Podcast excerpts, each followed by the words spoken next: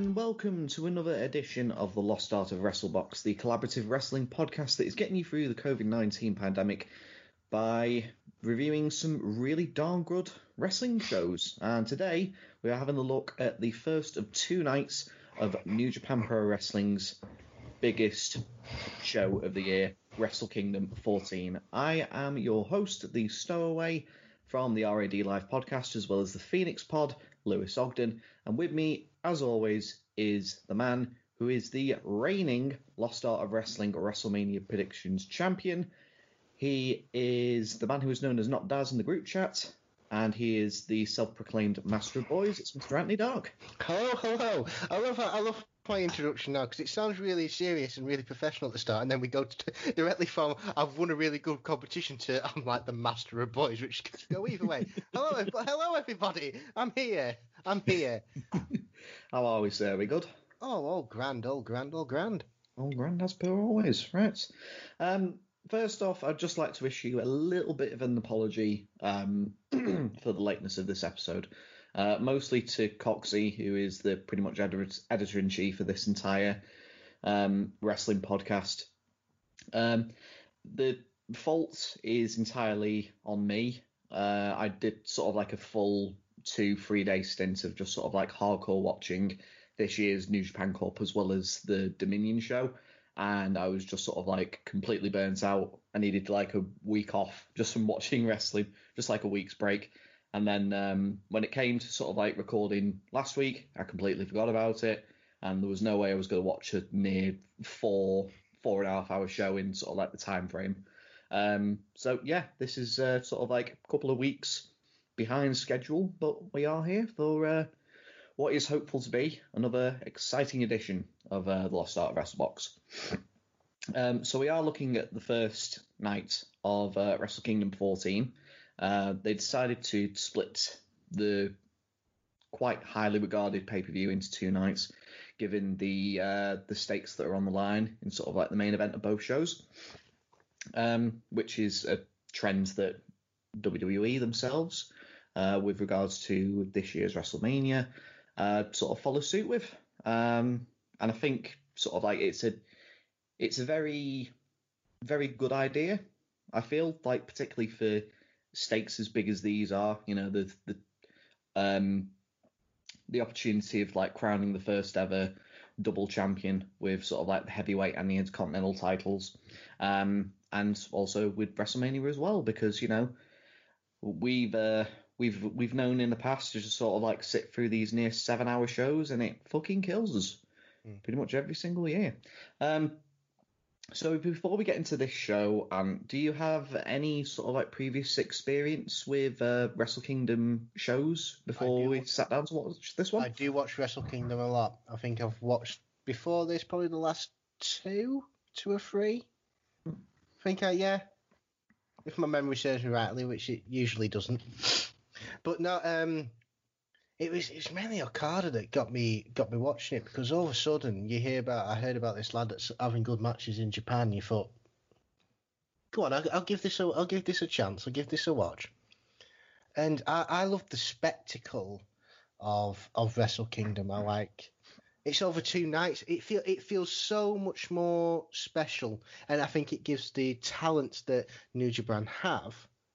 It gives the talent a, a, such a better chance to shine and I and I really like that about the, the promotion. It gives, yeah, the promotion as a whole. It gives because um, you have the, the young lions for uh, in in this one in the pre-show you have the young lions from both the New Japan and the Los Angeles dojos, mm-hmm. and and they're put on this big stage, and it, it, it for, for for them it's a big big big exposure because it's Wrestle Kingdom. Mm. It is, and in my opinion, Wrestle Kingdom has been better than WrestleMania um, for at least the past how many years? Um, because um, let's let's be honest, these t- two four hour shows mm-hmm. on a weekend, uh, you get better matches. You'll get the chance to see more of your favorite wrestlers. You'll get a, a better mix if you know what I mean. You get a better mix. You can spread the title matches out, so it's not just one title match and another, then another, then another. It becomes quite exhausting after a while. Um, but yeah, I think I, I love the two night concept. I love the two night concept, and thankfully, you know, the the, the other the, the the other promotion WWE are finally taking it upon themselves to do it over two nights. Not like not like they were forced to do it, of course. No. not forced to do it, however. Um, and hopefully that improves WrestleMania. Hopefully, um, because it certainly does Wrestle Kingdom everything for me. hmm Well, I think like it's particularly with like Wrestle Kingdom, you're talking about sort of like the spectacle of the, of the event.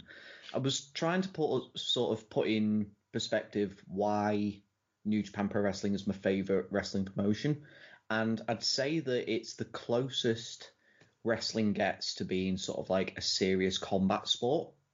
Which, I mean, like I'm not really a great big massive boxing fan, not a great big massive UFC fan, but it's sort of like a good sort of like m- mixture of not only sort of like professional wrestling, but also sort of like the legitimacy that combat sports has. Mm. And I, I think like Wrestle Kingdom itself is summed up really, really darn well. I mean, as as you said, there's um, there's more opportunity to see a wide range of com- um, competitors. You know, uh, from you know different styles, different wrestling um, personas, and like wrestling styles and all that. And also, it's just like I mean, like where they have Wrestle Kingdom, the Tokyo Dome. It's a fucking amazing venue. It's an amazing venue to have sort of like as your, you know, your, your most important show of the year. You're having it like take place in the Tokyo Dome, and it just it comes it adds It to feels the like spectacle. it feels like a big deal. Mm-hmm. You know, it, it's that big fight. It's uh, it's oh, it's it's Mike Tyson versus like, Lennox Lewis. It's it's that big big fight feel, and it's that build up that gets you sort of it gets you up for it. It makes you want to watch a four hour show. Yeah. it makes you want to watch it and watch it, not watch a match, switch to something else for a bit, and then switch back on when you when there's the other matches on that you want to watch. Yeah. It keeps you in, entertained from minute one to the last minute. Mhm. It's really, it really is. They, they they build it up well, and then they go out there and, and they just do the thing. And, and, And it it's helps- as simple. helps. It's as simple as that. It helps as well that the wrestling's really damn good as well. Oh yeah, well, that's what I mean. You just go out there and do what they're trained to do and do Mhm. what they're good at. It's as Yeah. simple as that. Um, so yeah, Wrestle Kingdom 14 Night One uh, took place on January the 4th, 2020, from the Tokyo Dome in Tokyo, Japan. Uh, an official attendance of just over 40,000, um, which, to be honest with you, the way the way it looks, I mean, sort of like you think of like 40,000 as sort of know being quite a big number, but you can think of just sort of like you know just look at like arena shows of WrestleMania where there's sort of like 60, 70,000, but it looks a lot more than 40, I thought. Yeah, it it reminds me of the oh no I can't remember the name, but I certainly remember the uh, it was WrestleMania 17, 17 at Houston. The Astrodome. That's the diddly. Uh, Mhm. Yeah, it reminds me of that. Mm. But you, you say it's only forty thousand, but you as know, uh, especially in this country, it, certain football stadiums. I'm going to take Anfield for an absolutely perfect example. it holds probably what forty thousand people to fifty About 54, Fifty-four. So it's not. a- 54,000 since they they extended Oh, they the stands. But when you think about it, that place is absolutely bouncing and it's rocking. Mm-hmm. And I think that's the case with this. Yeah. Yeah, it's it, it's the, it's the whole feel of the actual event. Mhm. And because all, all, for every 40,000 people up for it, they're not 500 miles away, Yep. uh, 500 feet in the air, watching a little tiny ring, hoping to see a little bit of a firework that comes off Seth Rollins' entrance or God knows what else. They're, they're, they're literally there. Mm. And it adds to the feel of it as well. I, I forgot to neglect as well. I thought that they could. Um, there's like a tagline from an old WWE pay per view, which was uh, Vengeance 2001, which was the night where they crowned the first ever undisputed champion. And I remember that show being sort of like the tagline of four men, three matches, two titles, one undisputed champion. Oh, my And head could- hurt. My head hurts just fucking thinking about it. you just you just read that and I thought, ow, ow, ow. maths, maths. Well, all, all I'm saying is just sort of like it's a quite it would fit this pay per view quite nicely given the um the concept of you know the double uh the you know the double champion concept which we will get into as we get into the latter stages of the event. Um, commentary tonight is a four man booth in the English commentary. Uh, it's Kevin Kelly, Gino Gambino, Rocky Romero, and obviously translator Chris Charlton. Um, it, it, I I always say that sort of like when New Japan were making an effort of just sort of like incorporating into sort of like a more um, catering to like English speaking fans, they obviously had like the case of like Jim Ross in for a couple of shows or you know like Matt Striker in for a couple of shows and stuff like that. Um, but I think like I, I always maintain that Kevin Kelly is one of like is is probably the best play by play commentator in wrestling today. I think. Yeah, I I, mean, think, it's- I, I mean- I think I have to agree with you and on that one. Yeah. Um, if you consider if you consider where he came from, with just sort of like you know being a backstage interviewer during the Attitude Era and just sort of like being called a hermaphrodite by The Rock, to where he is right now, it's it's quite a well, it's, it's quite an interesting journey. It's quite a satisfying journey as well because it's it's nice to see a guy who was in like one position 20 years ago being a really good position, you know, in it's, the called, it's called getting. career. It's called if you work hard for something.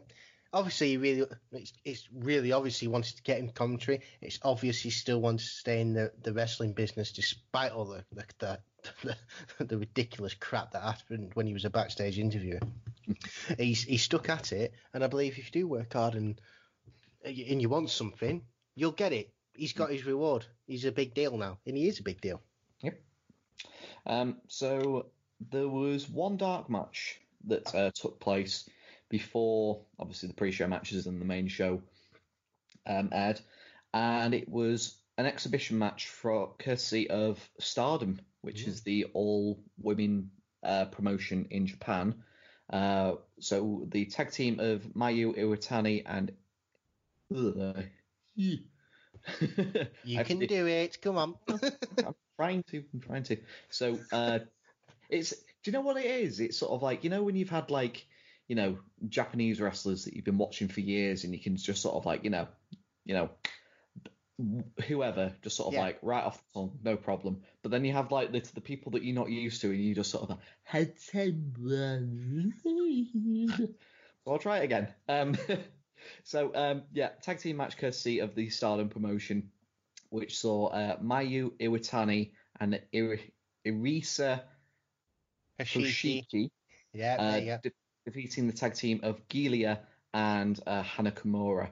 Um, unfortunately, probably the only noteworthy thing I could tell you about this, um, because I don't think it. I'm pretty sure it wasn't recorded at all, so there's no way of telling if the match was good or not. Um, but unfortunately, the only noteworthy thing I can tell you is that uh, Hana Kimura is unfortunately the young girl who committed suicide earlier this year. So uh, you know, God rest her soul. I mean, it, Yeah. it, it- a horrible, absolutely horrible thing to Yeah. happen. Uh, she was quite young as well.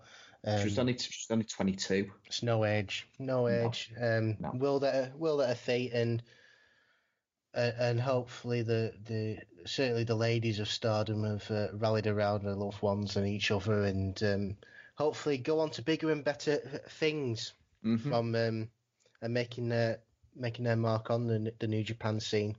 Yeah. Yeah. Very much so. Um, so we should probably talk about the two pre-show matches uh, that took place before the uh, the main card. Uh, did you watch these pre-show matches, Ant? I what I had a yeah I did watch them because um I heard a lot of noise about a certain Karl Fredericks Mm-hmm. uh, and just say oh you've got to watch this lad he's he's he's going to be good he's going to be good and you, you, you hear it so many times don't you that he's going to be good he's going to be good and Yeah.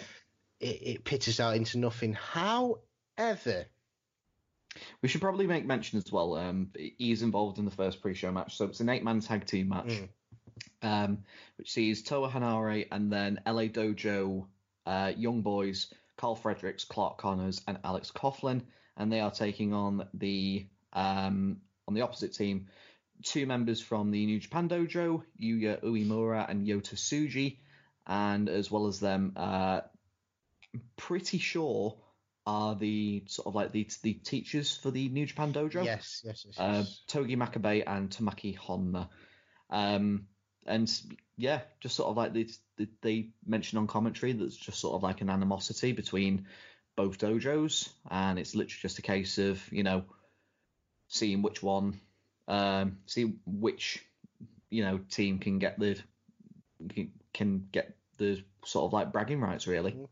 yeah, it's a, it's a very simple um, rivalry thing going in. It's so simple, and you just believe it from the off. Mhm. Um, and and all these young lads trying to prove themselves. You mix all that in, you get actually quite a very decent little uh, little match here. Yeah. Um, so the I I made mention as well that both the pre-show matches they enter from sort of like the back of the arena. So it's like the the, the Tokyo Dome is mainly sort of used for baseball, Mm. and so they for both the pre-show matches they enter sort of like through the baseball dugouts, which I thought was a nice touch that they're not just coming out on sort of like the the main stage. Like the main stage is held for the actual show itself. It's Um, like it's like dangling that carrot in it. Yeah. It's dangling that carrot. Say you've got to earn that. You want Mhm. it, go and get it. Even even for that simple thing of coming down the main ramp, they hold that in such high regard and they make them earn it. And, Yeah. you, and you wonder why there's all these great wrestlers coming through the New Japan dojos. Yep, Um, so early on, there's an incredibly stiff chop battle between Alex Coughlin and uh, Yuya Uemura, and I made men- it's well, I took note that sort of like by the end of the match, like Alex Coughlin, not only is his chest like beat red, his hand has also gone red by like how fucking hard he's been chopping. It was Yeah. really, really, really quite vicious. Um, Do you not think a, a, a chop battle is sort of like a, a, a, a proving in New Japan, especially because they do go? I think they do go gaga for a bit of a, chop battle spot. Oh, Japan especially. Japan Yeah. especially. And I think it's definitely. that way. I think if if you go if you go to the lengths he did and do that, that that's respect points earned with not just the crowd, but certainly people backstage noticed that and they thought, "Geez, right, okay, if he's willing to go that far, Yeah, absolutely. Um, like, it, it seemed to me that sort of like the Alex Coughlin was just sort of like the standout, um, the standout from this match. I felt Mm. um, because he like interrupts like Makabe's ten point spot and actually gets like a little bit of heat from the crowd from it, which is. You know, un- unless you're sort of like your Jay White, you're sort of like taking a bit. Oh, okay, he's actually Yeah. getting heat from somewhere. Okay, um, and there's a great little spot as well, uh, which involves Coughlin. Um, Yota Tsuji has his uh, Boston Crab locked in on Toa Henare, and Coughlin just like delivers more vicious chops to Tsuji, and he just still has the um, Boston Crab locked in during it. I thought that was a nice little touch, like between the the two powerhouses um, on the respective teams. yeah, it's it's just great when you mix things up like that, and it it, it looks it looks right. It look it looked good. Mhm. But I say I really like these these young lads coming through, and it's good see them um, getting that exposure and getting themselves on a. Um, fair enough, it's the pre-show, and you you know you don't you know won't shake a fist at it, but the the they're on in that ring, they're in that arena, they're wrestling, and Yeah. it's a damn sight further than most other wrestlers have got. Mhm. Um, Well, it's good to see him on there doing it. Yeah, well, we've always mentioned about sort of like the young lion system of like the case of it being you get the basics down to a T, and you know it's pretty much like all the young lions that are featured here just but have the basics d- down to a T, and you know it's literally just a case of well, you know. If they they look this promising with just sort of like the basics, when they go to kick on their career in say like a year, two years time, you know the world's the oyster really. Mm. Um, so there is a really nice roundhouse kick to the face from Toa Henare and Yota Tsuji, and it's followed up by a, a clothesline that Tsuji does a great big massive Rikishi flip bump for. Um, and then there's a Toa bottom uh, from Toa Henare, and that leads to a victory for the American lads in 7 minutes 36. Um, it was pretty much like a basic match, uh, but it was really quite intense and vicious at times. It just I, I really quite enjoyed it. Yeah, it was nothing out of the ordinary in terms of uh, w- what you'd expect beforehand, uh, especially when you saw the card and these guys on it. Um, in terms of the intensity, I think that was brought on by the fact that it is the New Japan and the LA dojos, um, and and having that to start off with, and having that as an underlying um, sort of storyline, if you will, to this match, um, made it intense, and you sort of felt that the guys on there wanted to prove. I really felt that there was certain, especially Alex Coughlin and, and the likes of Karl Fredericks, um, wanted to prove themselves. Mm. And wanted to, and they didn't just take it for granted that they were on a big show. They, they, they weren't starstruck at all. They they were there and they thought, right, let's get our head down. This is just a start. This is just a start, and it is just a start for these lads. It is just a start. Mm-hmm and and it showed that they wanted it more. Yeah. If you know what I mean. It showed that they wanted more. It shows that one day I'm going to get on that main card, even if I've chopped myself bloody and mm. make my hand bleed. Yeah. Well, it's like I, I think it's Chris Charlton who's like the historian, like on the English commentary team. They always make um, mention that the first like young lion to compete at the Tokyo Dome at the beginning of the decade of, of the beginning of the last decade gone gone before was uh, featured in the main event of tonight, and that being Kazuchika Okada. And I seem to remember the I can't remember if if it was a picture that I shared in our little group, group chat. It's like um, Jushin Liger, somebody else I can't really remember who it is, and then literally Okada is a young lion, and it's just sort of like it's it's weird seeing him as a young lion there and seeing where he is at the beginning of this decade and just I sort of like seeing how far he's come. I believe because I, I did do a bit of digging on this because they did men- have mentioned that it was Wrestle Kingdom 4 mm-hmm. 10 years ago. Yeah, that he did. Uh, he, he, was a young lion on the uh, the thing, so that's a nice little turnaround. And especially if you if you're hearing that in 10 years' time, we could be talking about these guys mm-hmm. in the main event. These guys going for the IWGP Heavyweight title. These guys fighting, you know, for maybe the, the Intercontinental title. Who, yeah. who, knows? Yeah. Maybe maybe short of five years. Mm-hmm. Yeah, definitely. Um, so the second pre-show match is Hiroshi Tenzan and Satoshi Kojima taking on the team of Yuji Nagata and Manabu Nakanishi.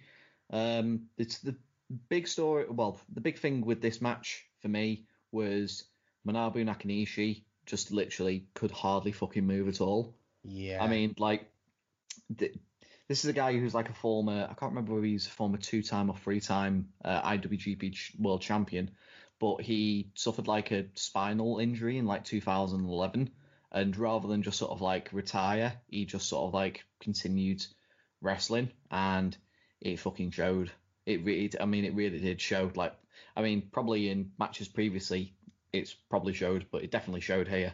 Yeah, uh, Tenzan and Nakanishi. The, yes, they're slow, but I think this was a match where it was like, yes, they're slow slowed old, but who cares? It was simply there, I think, to entertain. I think I think if people went in going uh, watching this match went in there expecting a five star match, um, I think they were watching the wrong match. Yeah, I think well, obviously Kojima and Nagata have still got it. They've still got something. They've yeah. still got something to. And I mean, like Yuji Nagata. I mean, like I think the the only time like in the past year that I've really been disappointed with Yuji Nagata was when him and Kojima were um, in the Crockett Cup, the show that we reviewed previously. Oh, yeah, yeah, Go and check that out if you haven't already. Um, but like even this year, like the New Japan Cup this year, it was you know all empty arena shows bar the finals. Um, and Yuji Nagata had this fucking great war with Minoru Suzuki. It's just like it, it, it showed her just sort of like, see, like Yuji Nagata, even like 52, 53, that's what he has to offer. I mean, you could say the same thing about Minoru Suzuki, but Minoru Suzuki's been doing that for years. And Minoru Suzuki's been 53 for at least 30 years now. I think he has. Very true. Um, the only real note I had have I had of this before the uh, before the finish was Kojima and Tenzan. They hit a 3D on a uh, on a uh, Nakanishi, which is just weird to see. I mean, Yeah. when it's not when it's not the Dudleys doing it, it's just weird for me to see. Like, oh, they hit a 3D there. Okay, I don't think anyone else should do that. no, there's a reason for No. it. It just it just feels wrong. It feels really really wrong. yeah. Um, so the finish came when uh, Kojima hit an incredibly weak-looking clothesline on Nakanishi uh, to get the win for himself and Tenzan in five minutes forty-seven. Uh, you won't be surprised to hear that uh, this was Nakanishi's final match in the Tokyo Dome. Um, he did sort of like bits on sort of like undercards for a couple of shows after this, and then he had like a retirement. It's, it- his official retirement was on February the 22nd, so I mean, it was literally just a case of, you know, he was probably there just to have that one last match before he uh, before he went out. Yeah, I mean th- these these four guys are are they all? I believe they're all former IWGP Heavyweight Champions. If Yeah, all four of them. um, all four of them. Um, they, uh, they have solid chemistry with each other. They didn't really botch anything. No, Uh, the, yes, they were slow and it was sluggish, and you know, in terms of wrestling quality, it wasn't the best. But uh, it's like I said before: if you went into this match expecting a five-star extravaganza, you were watching the wrong game. Um, so, and I think by that token, it was definitely better than the DX versus Brothers of Destruction from Crown Jewel into it. I can't say I've ever watched it. I don't really want to watch it. to I did, I did. well, what were you expecting? right. So the um the official the official opening match for the show is the first of uh two final matches for the legend that is Jushin Thunder Liger. Oh, excuse me. And it's uh, an eight man tag featuring um, partners and famous rivals uh, from Jushin Liger's career.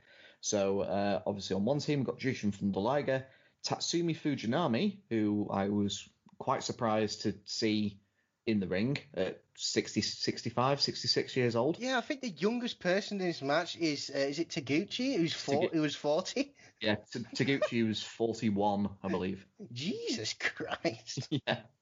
So um, there's uh, on one team Jushin Liger, Tatsumi Fujinami, the Great Sasuke, and Tiger Mask. And then on the other team is Naoki Sano, Shinjiro Otani, uh, Ta- Tatsuhito Takawa. Is that it? Uh, yeah, we'll go with that. Right. And uh, the final man on the opposing team is obviously Ryusuke Taguchi. Um, I may mention that the introductions and the entrances probably are probably going to go as long as the match. Um, Naoki, oh, not Naoki, Shinjiro Otani. Um, he's doing sort of like his Zack Ryder boots in the corner, which is you know the probably the most unflattering thing that I could say about sort of like boots in the corner. Um, but you know, it, it, if if you're a regular WWE watcher, you'll probably know what I mean. Um, so when he's doing these running boots in the corner, this the second time he does it, he sort of like not only catches um, I, I can't remember who it was. I think it was Tiger Mask. Um, but like on the second one, like Great Sasuke is just sort of like walking past, and he actually catches him, and he literally Sasuke just sells it like death. You, you know, I get the impression that these guys were out. It, again, it was one of Liger's last matches. Yeah. The uh, the rest of these guys were out to put on a show for that man, and it really showed. It really is it Naoki Sano. It, oh, I raised my eyebrows and thought, "Fuck me!" Like a tope suicida to the Yeah. outside. I was like, "Ah, God, no, don't do, no, don't do that, no." Yeah. like see the wheels like the cogs turn in his brain. Yeah, no, don't do that. It's like watching Ricky Morton do a pissing Canadian destroyer. It's like, no, don't do that. Please don't do that now. no, well, not, you're gonna not hurt yourself, old man. Please don't. not only did Sano do sort of like a dive through the ropes, he also delivered like a superplex to Great Sasuke. I was like, fucking hell, man, calm it down. Um, Again, but that's what I get. These these guys went all, all out for you. It shows what uh, an impact Jushin Liger has, has has had Yeah. on the, not just these guys, but uh, the the wrestling community as a whole. That these legends who could have died doing some of these Potentially. w- did it for him. They didn't do it for themselves. They didn't Yeah. do it to put some young lion over. They didn't do it for the sake of putting on a five star match or, or do a spot or whatever. They Mm. did it because it was for for Liger. They did it for Liger, and it, that that comes across big time. Yeah. Um, there's the, the last little um, the last little big big move uh, that I saw before the finish um, was Tiger Mask doing a great big massive crossbody off the top to the floor onto uh, Shinjiro Otani, which was quite nice. Um, and then the finish uh, after finished uh, up with Liger and Taguchi in the ring, they traded a couple of roll ups between one another. Um, Taguchi hit the Bomaye, which is literally just sort of like Shinsuke Nakamura's Bomaye, but using his funky weapon, aka his backside, and uh, then finishes off Liger with what is essentially the Glam Slam. Um, you know, to Beth Phoenix's old finishing move. Oh yeah. And Well, the um, impl- is it? Did Nelson Kong use it as the implant buster? yeah, Awesome Kongs is the implant buster. the, the, the, the names of some women's memes. Um, so uh, yeah, uh, Taguchi Taguchi pins Liger after hitting the Glam Slam in 8:52. Um, I, I mean, I, I know, I know what comes like with Liger's second match. Um, so I, I, I don't know. I, I, I, I realise that it, it, in hindsight, it doesn't really matter, but I would have liked to have seen like Liger at the least pick up the win in this one. I mean, like if you wanted to, if you wanted to, you know, do the job on the way out, which spoiler alert he does on the second show, I'd understand that because like given who he's against, it's understandable. But yeah, I, I, I- felt it would have been sort of like a feel good moment for him to at least pick up a win like tonight. I would have said, but you know, bar that, bar that, it, it was it was just like you know something that you weren't really going to take seriously, and I just I I I had a I had quite a bit of fun watching it. Yeah, I, I, mean, yeah, but uh, did, uh, as I remember rightly, Liger got pinned. Um, I I get where you're coming from, and I I I, I didn't see it like seeing Liger pinned like that, especially considering um, especially considering this is his second to last match, um, in in his life. Um, I understand though why. eh, if you look at it's like the I'm going to use the Undertaker uh, as this. Um, everyone just assumed he was going to win at WrestleMania every single certain year, including that bloke who bet like 13 grand on him and lost. Really, that's a thing.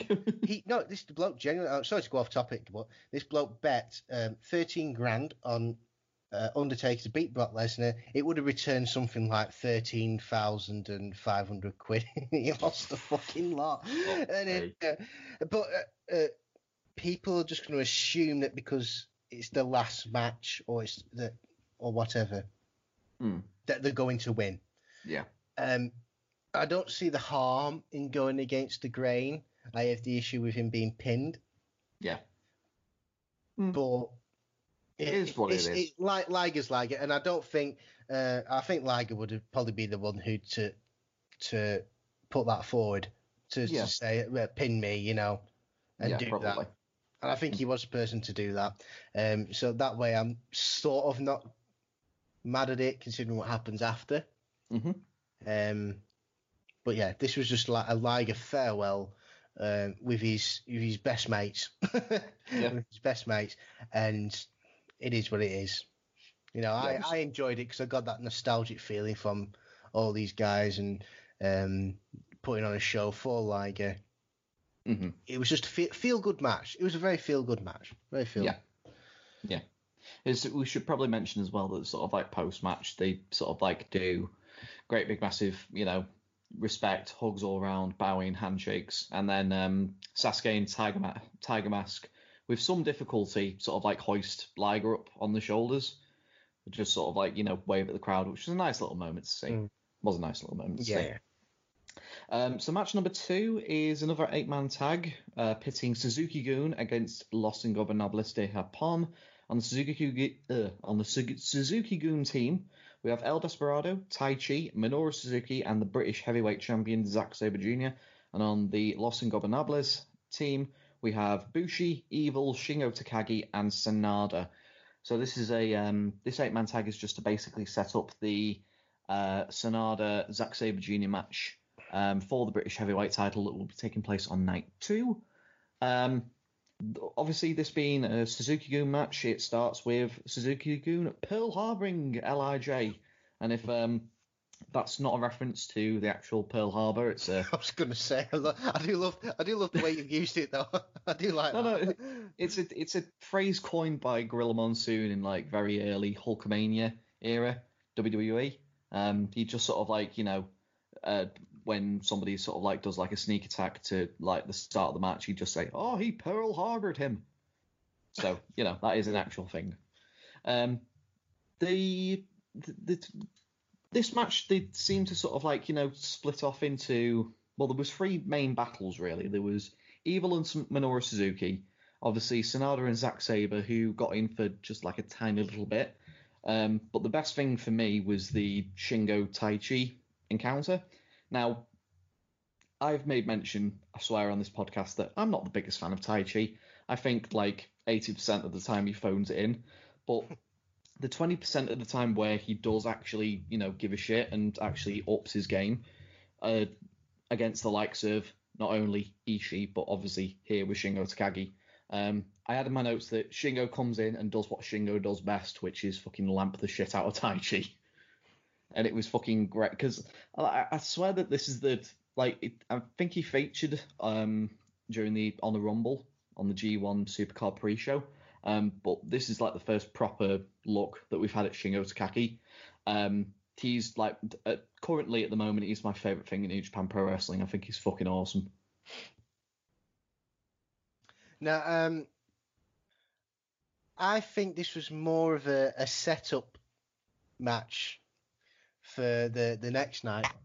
Oh yeah, it was. Yeah, I, I, Yeah. feel, I feel um, that that was always in the back of my mind. I'm not saying this was a bad match or anything, but that was always in the back of my mind that this match was there simply to set up that. Yeah.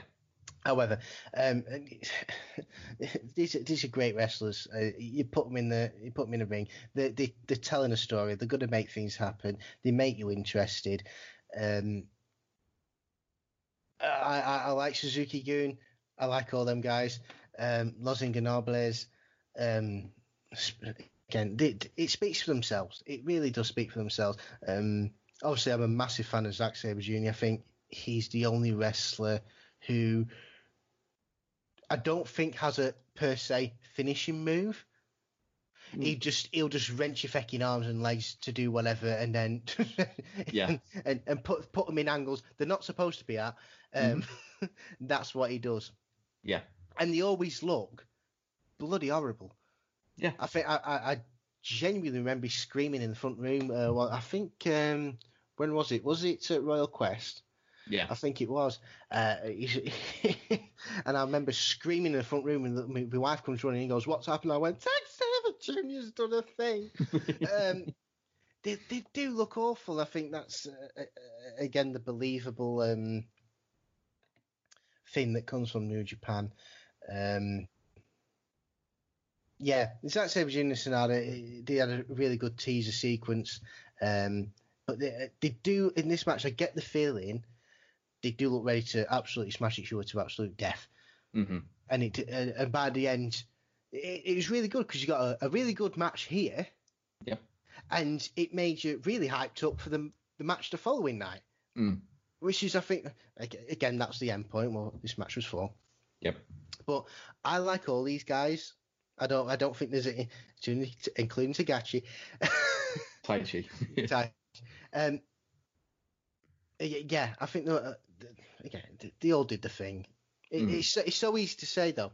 Um, all these guys go out, do your thing, go. Yeah.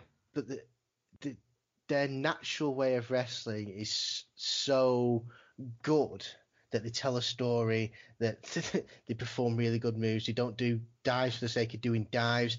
They don't do, start talking randomly. So there's no rest holds for adverts all the time. It's wrestling at its purest storytelling form. And so much so that you enjoy this match, but you're wary of another one and you're hyped up for that one. I think Yeah. that's what's done really well here. That's that's sort of like what I quite like about these sort of like multi-mans that build to like a big singles match. Like whether whether it be sort of like the next night or the night after, which is a sort of like a New Japan trait really of just sort of like you know teasing you, just sort of like it's the taster, what's to come, but also you know look at these like other great big massive cogs in the in in the background. Um, there's a really funny moment on commentary um, when Taichi does like you know takes off his like Cesaro like stripper pants and sort of like uh, Chris Charlton's just going. Oh, here it comes, the most electrifying move in professional wrestling today. Here they are, the pants are off. And then there's sort of like a little bit of a pause, and Gino Gambino goes, "Put your put your pants back on, Chris." And Chris and Chris Charlton's like, "What, my actual pants?" And just sort of like, and Kevin Kelly just immediately cuts off. It's like, "Okay, now we're moving on, moving on." Um, so the finish It's of this is it's a phrase you don't want to hear in wrestling. The pants are off. Certainly, if you're not, if, if you're wrestling, you don't want to hear the pants are off.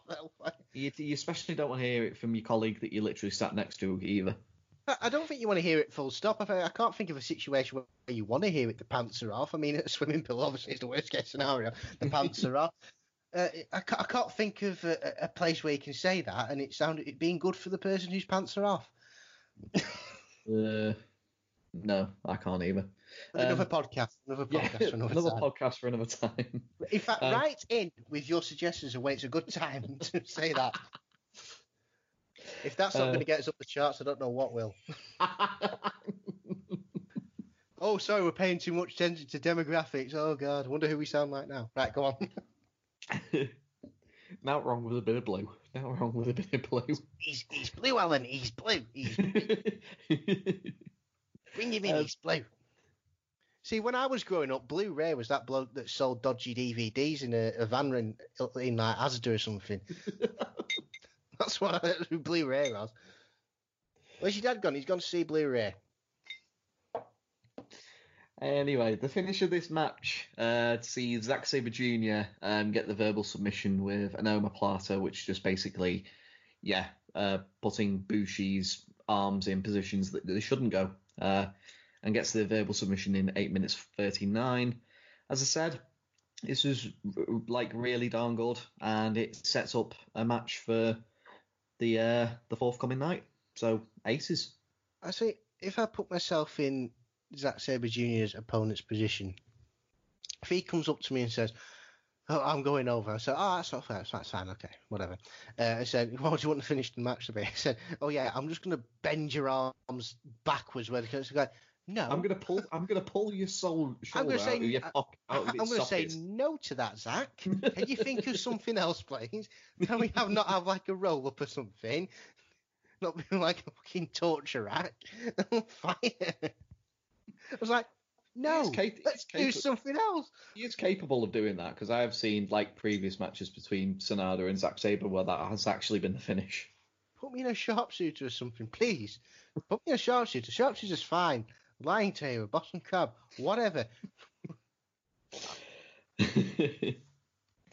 so we should move on to match number three. It's another eight-man tag. Uh, again, setting up another title match for night two. It's Chaos versus the Bullet Club. So uh, the Chaos team consisting of Hirooki Goto, Tomohiro Ishii, Yoshihashi, and Toru Yano, and the Bullet Club team uh, represented by Kenta, the new Never Openweight champion, Bad Luck Fale, Yujiro Takahashi, and Chase Owens. Um, do you remember the last podcast when I was talking about uh, the Bullet Club bunny, Pieter? Yeah. Case in point. Gotta say, uh, uh, Takahashi is probably the worst member of Bullet Club. all due respect, all due respect. If it weren't for that woman who's dancing on the side, and I can't remember her name now, but it's, Pieter. yeah, that's the diddly. If it weren't for her, let's be honest, who'd have sold an hell out of you, pal? yeah. That's yeah. The only reason you come out is so she can come out. Yes. yeah. Very true. Very true. Um, can I just say I fucking like the, the, the best thing about this match was Toru Yano. He was fucking on fire because literally is. I do love Yano. I do, yeah. Yano's so fucking good. Like, you know, i we've we've said in the past, to just sort of like, you know, the um, you know, like stodgy old timers saying you know, funny don't make money bullshit.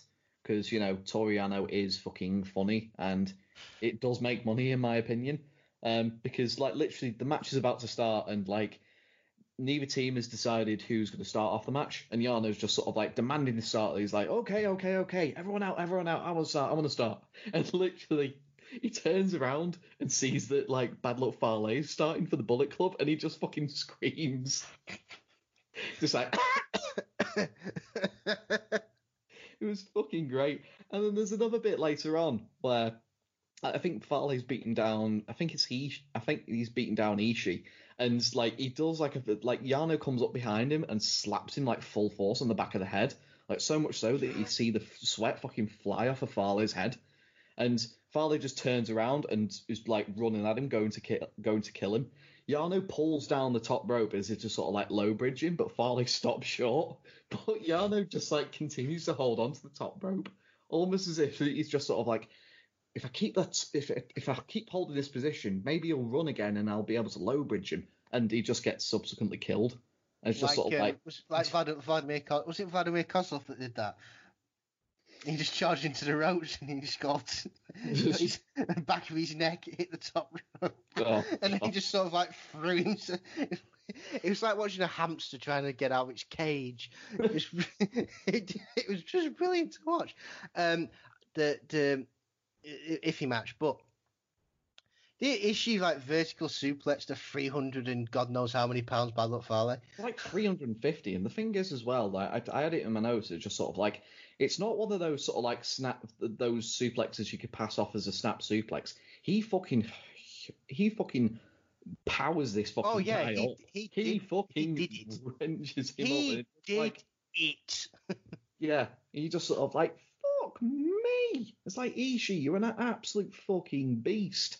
You know, as if that isn't like clear enough to see. Um, so yeah, there is a um, ending sequence. Obviously, uh, Goto and Kenta are able to get in for their sort of like teasing a little bit, and they have like a really good sort of like hard hitting back and forth. Um, and then it just sort of like ends up with Goto in the ring with both um, Yujiro and Kenta. He takes out Kenta with a discus clothesline and then um, hits a Ushigoroshi and a GTR on Yujiro. And uh, Goto picks up the win for the Chaos team in 8 minutes 17. Um, again, this was another good little teaser of uh, what was to come the night before. And, you know, the involvements of Ishii and Yano sort of like made this made this uh, subsequently better than it probably was going to be. Yeah, I think the the comedy exploits of of Yano, uh, followed by uh, the, that Ishii suplex on Fale, um, and I think that was it. really, it, it was all right, but again, it was one of those matches that was there to set up another one. Um, I think that was the main um, main aim of this. main aim of this of this one, yeah. Um, however, I uh, I like seeing Kenta. Kenta's awesome. End of. So's uh, Ishii. Ishii.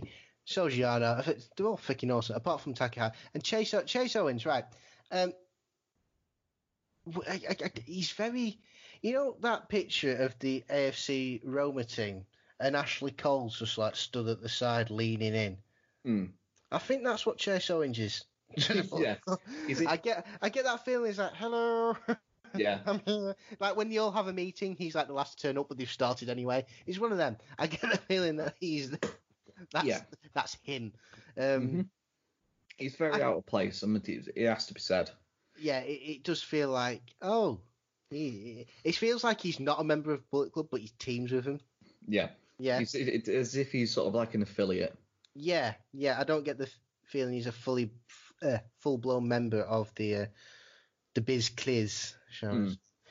Um, Probably mention as well, um, like during Bullet Club's entrance, they had a couple of, um, I think it's the Japanese rugby team come out with them in sort of like you know, uh, Bullet Club like uh, tracksuit pants and stuff like that, and they they are sat at ringside for pretty much the the entire show. And um, after, after uh, Chaos get the victory, sort of Gino Gambino is just sort of like you know ribbing them a little bit, just sort mm. of like going, "Oh God, you know these these rugby players came out to ringside and they didn't do anything." And Rocky Romero just sort of like very subtly owns him. He's just sort of like, "Yeah, they're about as effective in Bullet Club as you are." oh, It's just, it's just sort of like oh can, no! they've, they've contributed as much as you have to Bullet Club Gino. Absolutely nothing. Wow. Which, To be fair, like I'm pretty sure the only involvement that Gino Gambino has had in Bullet Club has been like a couple of matches on the Australia tour, and bar that, he's done fucking nothing. So I think this was just a way of sort of like you know getting them on, get him onto the commentary team. You know, Kevin Kelly's done wonders with sort of like you know um, getting Rocky Romero over as a credible you know commentator. Maybe he'll be able to do the same with uh, Gino Gambino because he does he offers fucking nothing in the ring for Bullet Club. What, what, what's Takahashi going to end up doing then? Uh, I'm sorry, I don't mean to, but come on, come on, lad. Hey, mate, Takahashi's 2020 went from strength to strength because he kept, he went into a fucking singles feud with Okada. Somehow. Thank fuck for the pandemic. no, this is after the pandemic, mate. Oh, for fuck's sake. This is after the pandemic. Why? I don't know.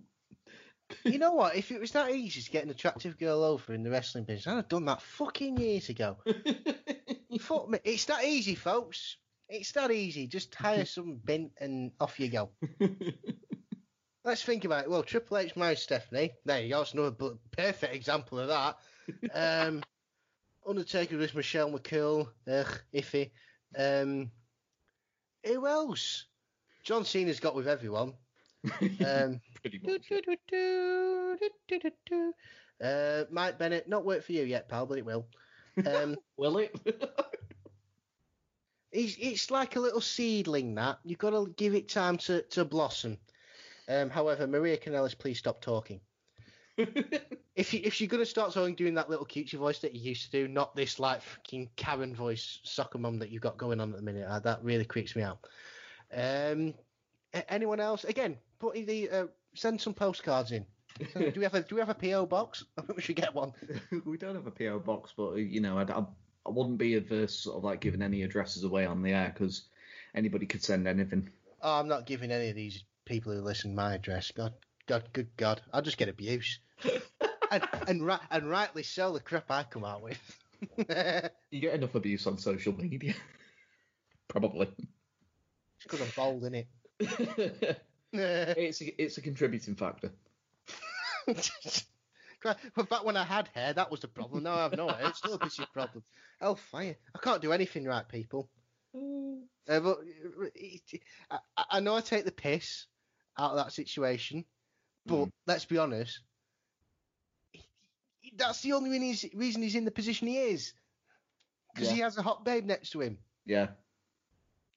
Well, you Duh. get no get no argument from me, mate. Get no argument from me. Anyway, uh, we'll move on to match number four. Is for the IWGP Tag Team Championships. The champions, the Guerrillas of Destiny, Tamatonga and Tangaloa, and they are taking on the winners of the World Tag League, Juice Robinson and David Finlay, aptly named Fin Juice, which is such a shit name for a tag team. I I looked at this name and thought, you guys just sat at the back for about ten minutes. you were given you- five. You were given five minutes. Just uh, New Japan officials were like, "Right, we're going to put you two together, and you're going to be winning the New Japan uh, Tag League. Uh, but we want you to come up with a, a tag team name for yourselves because you know you're going to be you're going to be on the you're going to be in the championship match uh, at the Tokyo Dome. So you know you've got five minutes. Of, five minutes. I'll come back to you. And this is what they came up with. Or maybe they didn't. Maybe this was just sort of like thrust upon them because like nothing they could come up with was any good. Fin juice sounds absolutely bloody awful, really. Yeah, it sounds it is- like it sounds like a crap lilt, doesn't it? It sounds like a really shit lilt. It sounds like it, it sounds like a um, home bargains lilt. Home bargains lilt. That's what you are, Juice Robinson and David Finlay. Home bargains lilt, despite winning. But um, I- make mention before we get into the match itself. Um, Jado's uh, Jado, obviously the brother of Gedo, uh, who's the manager of Switchblade Jay White. He accompanies Tamatonga and Tangaloa and is just basically, you know, the outside interference spot, as is with all pretty much all Bullet Club matches. Um, just something that was made mention on the like uh, Dominion Dominion show of uh, Brian Bryan Alvarez and Vincent Verhei's show. Like Bryan Alvarez compared Jado to sort of like if C3PO Drett was a member of the Bullet Club, and I couldn't fucking you know I can't get it out of my mind now because it's literally just a case of like every time I see him walk, he walks like C3PO. He's that fucking you know I, I don't know whether he's like that that much beat up or you know whether sort of like he's got arthritic knees or I, I, I, don't know what it is, but like literally every time I see Jado, I just literally think of him as just sort of like C3PO behind a bandana. It, it, it's it, yeah, he just he cannot walk to save his life. Like literally, all he's got all he's got is a kendo stick shot. But like, that's probably why he's in the position he is because that's all he can do.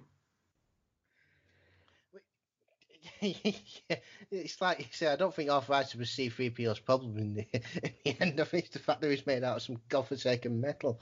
But uh, I, I, I completely. I don't think because the, the Guerrillas of Destiny are built up as a really, really, really good tag team. And uh, don't get me wrong, they are. Um, mm. Do they need people out? I think every time they have someone out there with them, it really devalues them. Well, we get on to well when we get onto the Intercontinental title match, I'll have something to say about sort of like Jay White, and then not only that, sort of like where Bullet Club goes further into 2020, and it's just like it, it's not only devaluing, but it sort of takes away from the fact it takes away what makes New Japan New Japan, and it just sort of like you know bundles it in with sort of like every other you know West Coast promotion that has like constant interference spots. Like I think it Bullet Club for me are very dangerously going down the road that WCW in 2000 went of just sort of like multiple interference spots, multiple run-ins, and it gets very boring very quickly. Yeah, I don't think you you look at the big players in the Bullet Club. It is the likes of Jay White. It is the likes of God. Them are your main guys. And it's, I'd, I'd, say Jay White, Kenta, and Guerrillas of Destiny. Kenta, yeah, and Kenta as well. Them are your main guys. Yeah. If they are involved in matches, they they shouldn't have anyone with them because yeah. they're a big fucking deal. Mm-hmm. And I think th- th- you, you, devalue them and you devalue Bullet Club every time you get this pack mental, this gang mentality with them. Yeah. That they need someone that they need to cheat to win. Mm-hmm. Kenta doesn't need to cheat to win. Guerrillas of Destiny don't need, need to cheat to win. Jay, Jay White's obviously playing the big heel, and I think I think that goes with his character at the minute. So I, I, I don't, don't, particularly mind that. But with the rest, I, I don't think it needs it. And uh, like you said, I full, fully agree with you. The way Bullet Club is going, it's going down the, the bloody the bloody proverbial shitter, really, isn't it? Yeah. It's it's it's not good no. in terms of um, having having them as a big deal and they've not been a big deal since the Young Bucks. I don't feel they've been a big deal since not, uh, not, the Young Bucks. Since, yeah, not since Omega and the Young Bucks, I'd say, which is probably Adam Cole. I would say to some extent. I think that's the sort of the. I think that was the moment it started going a bit downhill, and the, the writing was on the wall, so to speak. Well, it's it's it's interesting that you say that because um, Rocky uh, Rocky Romero he sort of like makes mention of uh, Tama Tonga not wanting to be included in the in this uh, previous G1 tournament, so he could just focus on being in the tag title, just like focus on the tag titles. Um, that's the storyline reason that they go with, but I know the the simple reason for it, and it was literally because like um it's, obviously around this sort of like time time frame that sort of like you know Kenny Omega, the Young Bucks, Hangman Page, uh, Cody, basically sort of like the main circle of what is currently in AEW at the moment. When they were just sort of like you know had their little in-house feud, and then they seemed to sort of like patch things up a little bit, and then there was sort of like a implosion of just sort of like the Guerrillas of Destiny and Haku just sort of like it's attacking like pretty much every single member of the Bullet Club, just like decimating them.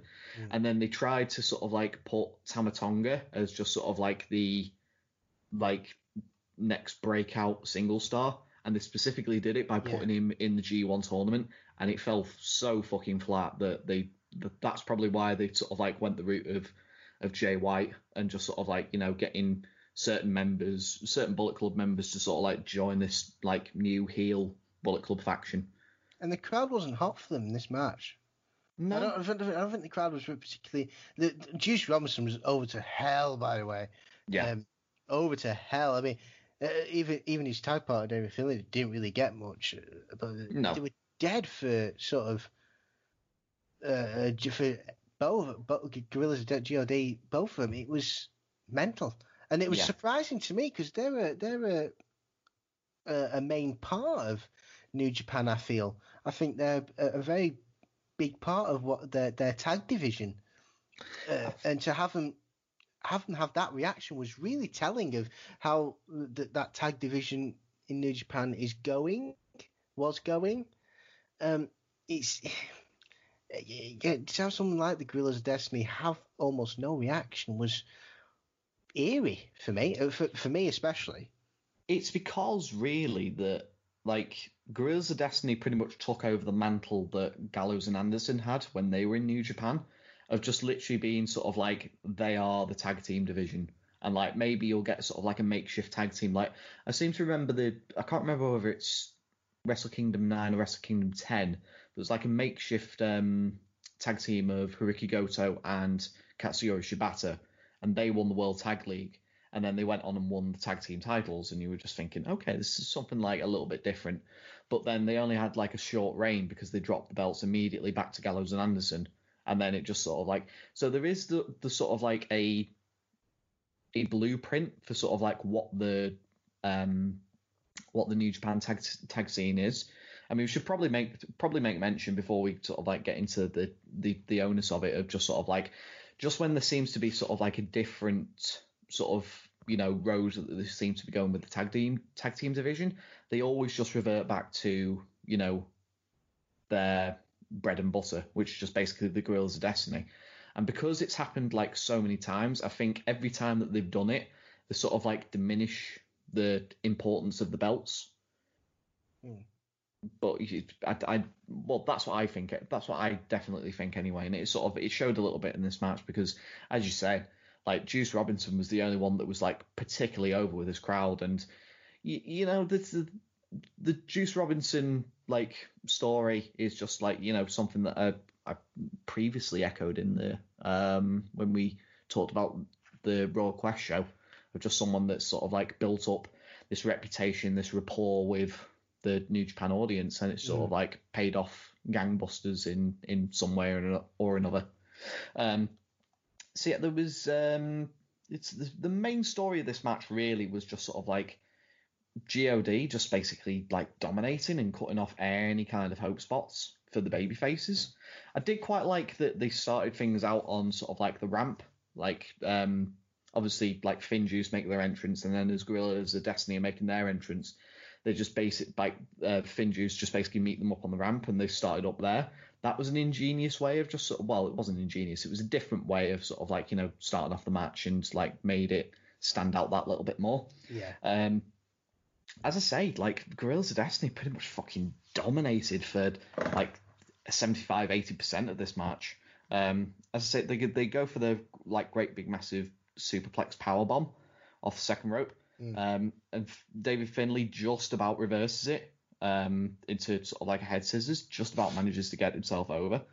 Um, there's a reversal from uh, Tama Tonga's gun stun. Uh, he rolls him up in an O'Connor roll, and as he gets pushed off, he gets uh, hit with a Singapore cane shot from Jado. There's a. Yeah, sorry, I've just completely lost in my notes. Um, Juice Robinson comes in, as I say, he's incredibly over with the crowd. Hits a left hand of God on Jado. Um, then there's a right hand of God to Tanga Loa, who just sort of like somewhat no sells it, and then he gets hit with a left hand of God, and um, then gets hit with the pulp friction. And then I have in my notes um, Tang Tanga Loa channeling his inner Kane because he took the fucking pulp, pulp friction, which is basically the Unpretty or Christian's kill switch, as it's known as. Yeah. Um, it just basically took the bump right on his fucking knees. Um, I hate then- that move. I hate that move. It, it's shit. It's shit. If you're not going to fall flat on your face, and for the person who's selling it, fall flat on your face. Because if you're looking Yeah. at it, you're making everyone look a tit. hmm Yep, definitely. Sorry, but I think Chelsea No, Green's using it in NXT at the minute. It looks crap. Okay, it looks crap. Do something else. End of. Right, go on. it is. Should, it is bad should though also- when someone just takes it on the knees. It looks Yeah. awful. Yeah, yeah, and it does. It doesn't. It doesn't do the. It doesn't do the move justice, and it doesn't do you justice as a worker because it just makes it feel like, yeah, okay, right, You look, you look an arse, guys. You look an Yeah. arse. yeah, you really do. should Someone prob- twenty four seven looks an arse. Should probably make mention. Um, you know, Juice Robinson calls it the pulp, calls it pulp friction. Christian calls it the kill switch or the unprettier. Do you know that Candice Michelle used to um used to use that move as a finisher, and she called it the candy wrapper. Oh fucking hell. yes, this is She what my oh, it just, just, just don't. That was a horrible period for women's wrestling. horrible. When you have Candice Michelle as your, your women's champion, it just, just- oh, no disrespect to Candice, you, you're a great love, but thankfully you've stopped now. Um, this is one of my, this is one of my public service announcements again, isn't it? she's stopped now. She's learned. She's fine. She's Yeah. good. We're, This we're is- cool. like, like I talk to her every other week. No, she knows the score. It's fine. Uh, it, she's she's not joining Medusa and Melina in the uh, the Hall of Stop. In fact, on that note, to catch, no, no, no, don't, don't, please don't. um, so yeah, after the uh, after the cane bump from the pulp friction, um, uh, Juice hits a left hand of God on Tama Tonga, and then there's an acid drop from David Finlay, and Finjuice get the win, and they win the tag belts in 13 minutes 25. Um, this picked up a little bit towards the end, but for the majority of it, it wasn't. It, it was just sort of there, really. yeah, on paper, this looks like a really, really good match to watch. Um, but the the fact that it was a good match, it was really, really good. I really, really liked it. I, I enjoyed it personally. Um, but the the having the crowd so dead for the God was eerie. It affected Affe- it. It, it definitely affected it. it, but I, I sort of think it sort of made it better for the likes of Finjuice or oh god I hate oh, I hate saying that word Juice it made it better for Juice Robinson and David Finlay oh that sounds so much better especially when Juice is over to hell by the way and I think Yep. David, if David Finlay just holds his hand for the rest of his career he's sorted Yeah, David Finlay of uh, Fit Finlay fame. You know, uh, my name is Finlay, and I love to fight. yeah, yeah That's and then he, Um, no Hornswoggle's his son oh no you've ruined it for me Oh, lad. oh no no no, no don't like No, stop the podcast. Fuck it. No, um, that's so a very yeah, hard. It's, a- it's like telling your kids Santa's not real. mm. By the way, kids, if you're listening, Santa's not real. So yeah, we were making me- um, making reference of um, how stagnated the tag team division is, and you're thinking, oh, okay, another makeshift tag team, you know, with with the uh, with the tag belts. Do you want to know how long um, Finjuice's title reign lasts for? Well, uh, how, uh, well, the uh, 24 hours in a day, uh, seven days a week, um, a, a day. No, it's a bit longer than that. 28 No. days. Ah, uh, because uh, they dropped the belts um, during the US tour in the beginning of February to guess who? probably Guerrillas of Destiny. You are correct, sir. You are correct indeed. Because there's Uh, nobody else to drop them to. Well, there, there wasn't up until sort of like just before the pandemic because um, there was a New Japan Road show um, the back end of February. I think it was February the 22nd, uh, where they dropped the belts to the Golden Ace team of Kota Ibushi and Hiroshi Tanahashi. Um, you see, I hate it. I like tag team wrestling. Don't get me wrong. Hmm? I hate it when you put two pretty decent singles wrestlers together for the sake of a few months for a tag title run. Mm. When you have a perfect, when you could have a perfectly good tag team somewhere else that are an established tag team that want to work as a tag team, and that's their that's their thing. Mm. I don't like it when two very good in in that case two good singles wrestlers are slammed together for the sake of a couple of months of a, a tag title run. It, it, it makes no sense, and it's a waste of a a waste of a match and waste of well two guys and a waste you of a title. Well, you could say the same thing for uh, the guys that they that Tanahashi and Ibushi dropped the belts to, which was Taichi and Zack Sabre Jr. on the uh, Dominion show that I did a review for a couple of weeks ago. Um, Yeah, well, make sure you check out. case in point. Yeah. and, and, it's, and, and the longer this continues, the longer that, that those those titles are just going to shrink into into. It's not it's not going to mean out. They'll be on the pre-show, or they'll be the first match on the show. You know what I mean? And it's not anybody's fault but the people who are booking it. No disrespect to the guys uh, like Juice Robinson, Dave Finlay, or the guys you you've mentioned back there, or or even Guerrillas of Destiny. It's not their fault. There needs to be more tag teams in New Japan and they need to fix it soon so they can save this division. Yeah. Be interesting what you have to say when we come to the next NWA pay per view. That's all I'll say on that. Um, Alina So- in it, no, Melina's not in it. You'll be up for that. you'll be happy to know. Uh, so match number five is a Texas Death match for the IWGP United States Championship. The champion Lance Archer taking on the challenger John Moxley. Now, um, John Moxley uh, made his New Japan debut at the Best of Super Juniors finals um, just, just under a year ago, and uh, in his very first match defeated Juice Robinson for the US title. Um, pretty much held that belt up until um, the King of Pro Wrestling show in October of 2019, uh, which was around about the same time that um, monsoon season hit in Japan. Uh, he couldn't get into the country, uh, had to relinquish the belt, and so uh, Lance Archer won it in another match featuring Juice Robinson, and so he's been champion f- since October. Um, we haven't really talked that much about like John Moxley, the former Dean Ambrose, um, his sort of uh, run since he left WWE. Um, I can only really talk for his New Japan run um, because it's it's all I watch really. I don't really watch um, all elite wrestling, um, even though he is the world champion for it, and I'm I'm quite a big big adv- advocate for for John Moxley, uh, particularly in New Japan, um, because his uh, debut match against Juice Robinson was really good. Um, matches that he had in the G1 tournament, particularly against Tomohiro Ishii, was fucking great. Um, and this match as well, which was another really good one. Um, and then subsequent matches that he had with has with a certain legend in New Japan Pro Wrestling going forward, which will be revealed on night two, are really fucking good as well. Um, so, what are your general thoughts on uh, on John Moxley as a whole? He's fa- finally being treated like the superstar, like the absolute, the the best. He is one of the best in the world, and he's finally being treated like that. He's finally uh, now he's able to showcase it properly. New Japan did him an absolute golden, in able to give him the platform to show everyone how good he really, really is, how good we know he can be. Mm-hmm. Um, he could drop titles he and still look good. He's looked good in AEW, something I watch on a weekly basis, much to the dismay of all my friends, all, all three of them. I love, I, love, I love how it said you almost went off of me. It's not a fucking pantomime, pal. Get away. Right.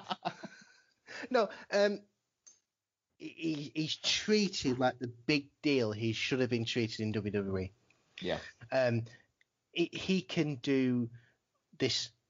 I, I know one of my pet hates is when no disqualification matches are called something else. it's a, I hate this so-called Texas Death Match. It's a no disqualification match. Yeah, we Please should, just call it that. should probably make mention this the, the, the, the Texas Death Match. Like the the rules are pretty much like the case of last man standing, but you can also win by submission as well. Yeah. That's Uh, that's, that's basically sort of like your. That's basically sort of like the premise for this Yeah. match. Uh, Um, no, But I know, but I know that John Moxley, you know, he, he has his criticisms of him going too far. Like, the, is it, um, he had a match with Kenny Omega Yeah. uh, in AEW that was room to go too far. Even I winced a bit at it, but you know, it's it's them two guys. They want to do that shit to themselves. As for them to, to entertain us, fair enough. If it don't come off, it don't come off, and they don't do it again. It's it's it's like a, a comedy sketch. They tell a joke, it doesn't get a laugh. They don't tell that joke again. It's very much simple as that. Um, but there's, it, was- there wasn't a plastic bag segment in this. Yeah. yeah, with, with, we'll we'll get into it a little bit here. So um, this this match, if you're familiar with sort of like John Moxley um, trash brawling, there was no you know mousetrap mousetraps on like backboards. There was no barbed wire. Um, there was sort of like you know quite vicious chair shots. There was you know Singapore cane shots. Um, there's a spot where sort of like you know after a very wispy chokeslam on the apron, um, Lance Archer grabs uh, Gabriel Kidd, who's a member of the LA Dojo, and gives him a chokeslam off the apron and just basically chokeslams in onto John Moxley. Um, and then literally they're showing the replay of the spot, and then like literally as they come back, like Lance Archer's doing like a great big massive dive over the ropes, a la Roman Reigns, onto like Moxley and a load of like the New Japan Dojo guys at ringside. Um, uh, Moxley sets up um, four chairs, uh, four folding chairs in the ring, and you know the uh, the age old thing: if you set it up, you shall go through it. And uh, Moxley gets put through it with uh, uh, Lance Archer's blackout, which looked very fucking painful. Um, I, I have to say that there was great fucking selling from Moxley um, after he gets chokeslammed onto a chair by Lance Archer. They're just sort of like the teasing the ten count. So like it's sort of like so Moxley's down, like basically gets to six. It looks as if sort of like Moxley is getting to his feet, but then he sort of like falls flat at like the count of seven, and it gets to like the count of nine, and Moxley in just sort of like one motion like presses himself up off the floor and then just sort of like stands right up from it. It was fucking like, whoa, that was fucking, you know, it was a little thing, but it was just sort of like fucking, fucking hell. I know if I attempted to do that, I'd probably pull my fucking back out. um, yeah, I'd, I'd destroy myself if I did do that. Yeah. um, my next note is, um, as you, you, you mentioned, Ant, um, the power of the placky bag. Um, Lance Archer just sort of like gets he gets like a plastic bag and puts in the sort of like um the Kenny Von uh, Kenny is it Kenny Von Kerry?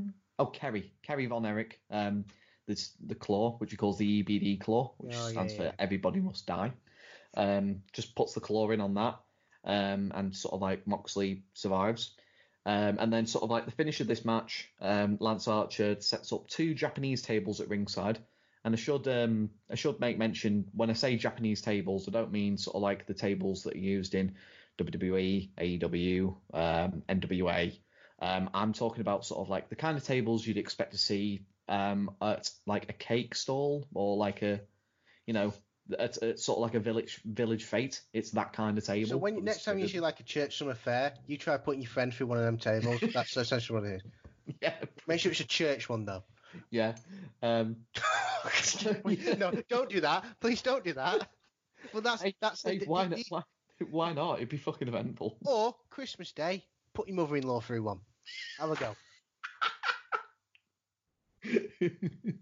That'll be something to talk about in Christmases to come down in the future. Um, Make it less awkward. Eat a new table anyway. Anyway, this match.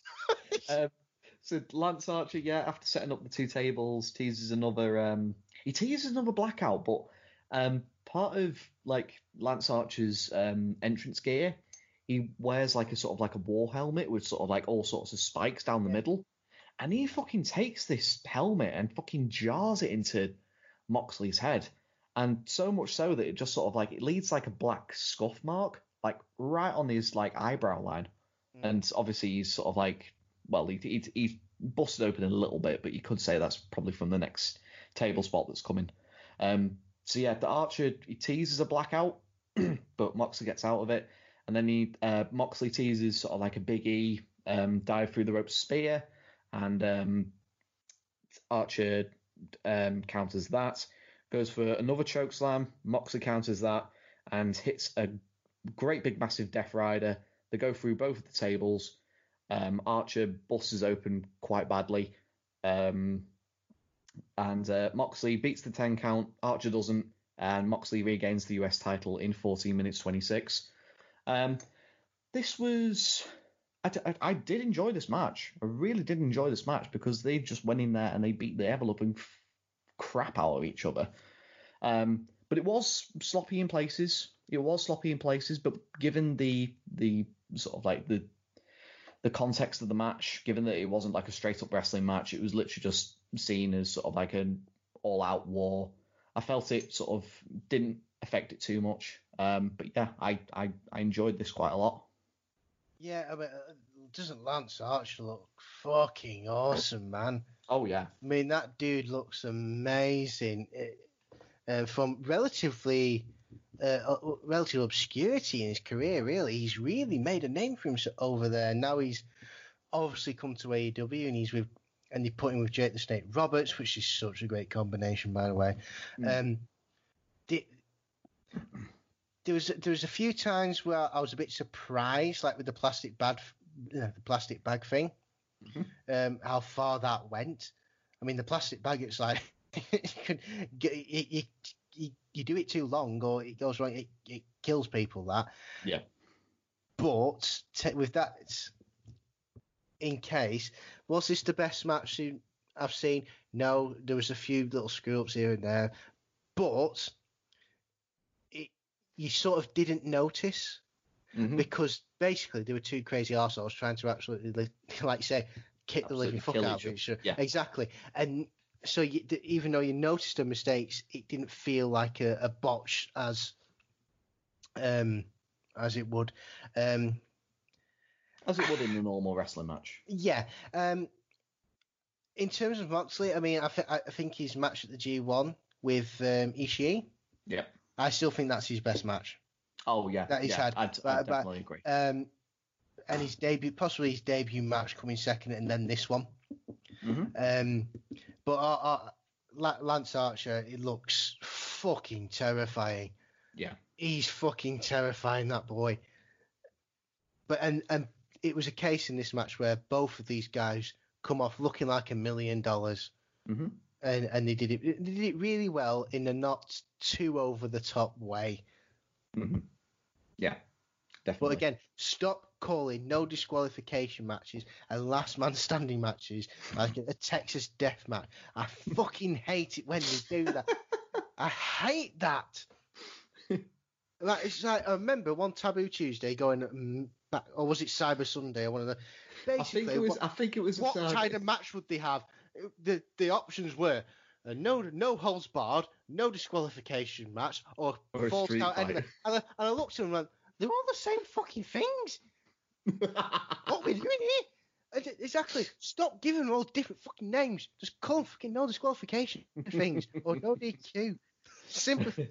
Because the Texas death match, I'm expecting someone to die because yeah. it's a death match. Mm-hmm. You know what I mean? Yeah. What celebrity death match? You know what I mean? um, so probably make mention as well. Um, after the match, John Moxley grabs the microphone, um, just basically says he was he came this weekend to um, he's basically a gambler, willing to put it all on the line, and uh, just basically calls out Juice Robinson and says that they're going to settle the score on night two, um, because it's a sort of like built into their rivalry that um, Moxley took the title on his first first night in, but it was actually Juice Robinson beating him on the final final day of sort of like I believe Moxley was in the B block. Um, but it was like that loss to Juice that like had him out of the running for going into the finals of the G1 tournament. So it's pretty much just sort of like the, the rubber match and uh, the end of their feud. So that's something else to look forward to on night two. Um, yeah, so match number six is for the IWGP Junior Heavyweight Championship. The champion, the aerial assassin Will Ospreay, taking on the returning ticking time bomb Hiromu Takahashi. So uh, on the November 3rd show in Osaka, uh, Hiromu Takahashi returned to New Japan Pro Wrestling after being out for nearly 16 months due to the severe neck injury that he suffered in his match with Dragon Lee um, in the G1 special show in San Francisco on July the 7th, 2018. Um, so yeah, this is well, I say this is his like return or his like his return match. He did have like a little bit of a warm up match on the December 9th show in Korakuen Hall. It was a match of uh, Hiromu and Bushi against Ospreay and Robbie Eagles, and um, it was a match that Hiromu actually got flash pinned by Robbie Eagles, and that sort of interwe- interweaves itself into sort of like the story of this match of just basically like, yes, Hiromu Takahashi's back, but is this the same ticking time bomb that was, you know, tearing up the junior division 16 months ago, you know, before he got severely injured? And um, that's just basically the the crux of where sort of like Ospreay feels he's at a different level to what Hiromu is, and it's up to Hiromu in this next match to prove him wrong. Um, should probably make mention as well. Uh, Ospreay has been the junior heavyweight champion um, since Dominion uh, back in August, uh, defeating Dragon Lee, who obviously uh, won the title during the G1 Supercard, which is the sh- first show that we uh, we covered on this little uh, on this little deal here, Bob. Um, Yet, uh, so early on in the match, um, there's a draping DDT uh, hit by Will Ospreay. Um, Chris Charlton sort of like chimes in, making reference to um, the injury that uh, Tomoaki Honma suffered in uh, 2015. Uh, he just basically sort of like um, took the, the you know the, the Randy Orton draping DDT pretty much, and um, it's just pretty much like severe spinal injuries, like so much so that like it, he was very nearly sort of like paralyzed, and it took him like a full a full year, year and a bit, sort of like you know rehabilitate himself to get back into back into the ring. So I think it was like it, it was a nice little reference point given the sort of like the the injury that Hiromu had literally just come off the back of. Um, just like a nice little little reference point. Um, there's a lovely little uh, wheelbarrow maneuver um, sort of like Rey Mysterio esque from Hiromu that he turns into sort of like a flatliner, which I thought was really nice. Um, probably my favourite sequence of uh, the whole match. Um, it's where uh, Will Ospreay is going for sort of like the Sasuke special, so it's like the um, the sort of like cartwheel and then goes into a flipping moonsault to the outside. Um, so Hiromu moves out of the way of that, and Ospreay lands on the floor.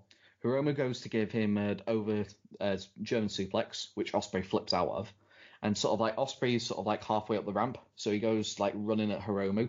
Hiromu goes to give him sort of like an overhead throw, um, but he sort of like throws him in such a way that Ospreay sort of like um, dives through the bottom rope back into the ring, and then eventually hits the Sasuke special.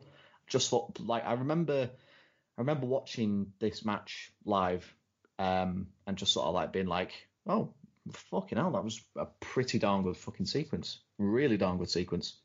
Um, there's a um, big springboard um, from one side to the other, foot stomp um, onto Hiromu, who is standing on the apron um, from Will Ospreay. Um, there was a little bit of a sort of like back and forth on the um, on the second rope, where they're sort of like teasing like a reverse code red spot, and I just had in my notes if Bunkle was watching this, he'd literally be tearing his fucking hair out right now. Um, oh yeah, oh yeah, yeah, whatever. Yeah. whatever. He's not on the. He's not on, so sod him.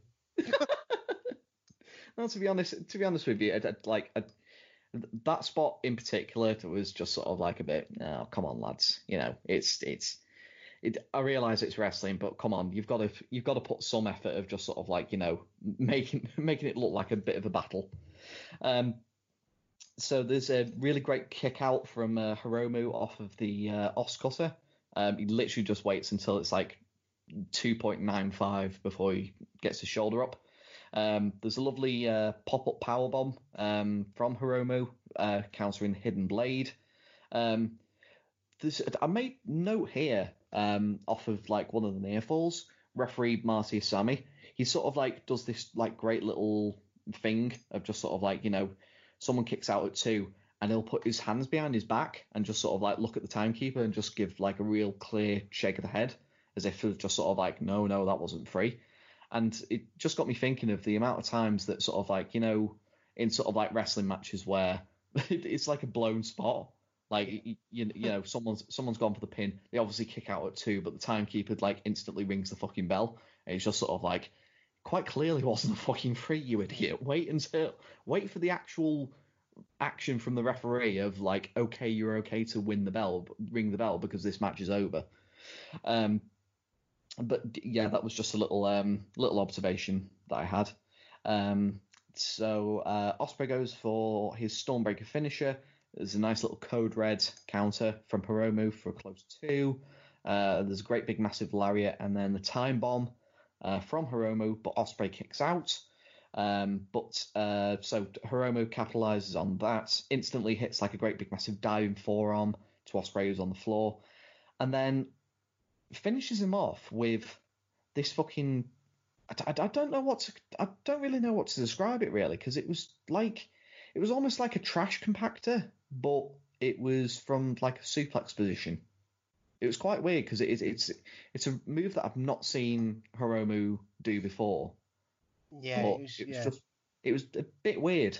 It, it felt very off. Uh, it took me off, uh, off guard, Yeah, considering all the uh, all those false finishes, and I I, I did uh, I did fall for every single false finish. I know I shouldn't, but Mhm. I really really from uh, Hiromu kicking out the OsCutter to Ospreay kicking out the time bomb and just everything else that Yeah. happened in between. it just it Yeah. just felt it, it felt a bit little bit out of like left place, field out of- yeah, and it out, out very of place. Yeah. considering as well that that's the move that wins it for Hiromu, and uh, obviously he captures the New Japan, uh, the junior title in uh, 24 minutes 33.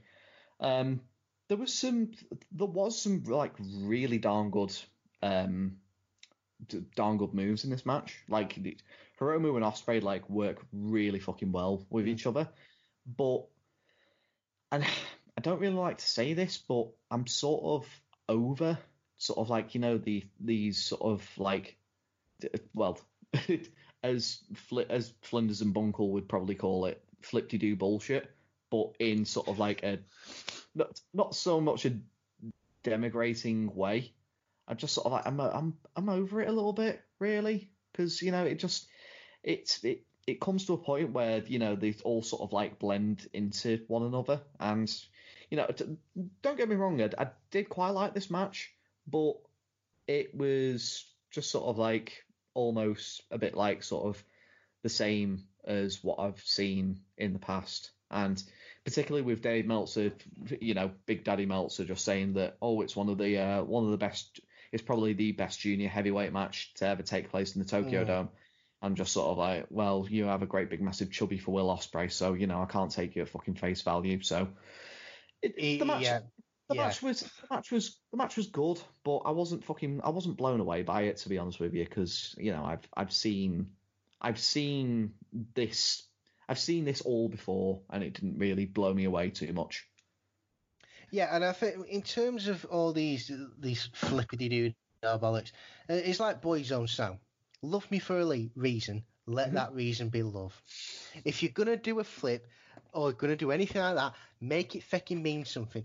Don't do it because it, it stops being a wrestling match and starts being a circus act. Yes. I, I truly believe that. I think Will Ospreay, Will, you're a great wrestler, pal. You need to stop doing all these flippy stuff every single time hmm because eventually it's going to get boring. In fact, it's getting boring now. It already is boring. It already is. It already is boring.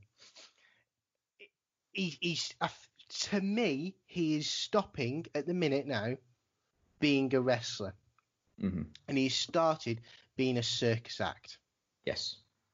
And I feel bad saying that, but when you consider what he can do, hmm when you consider what he's capable of, he's a bloody good wrestler.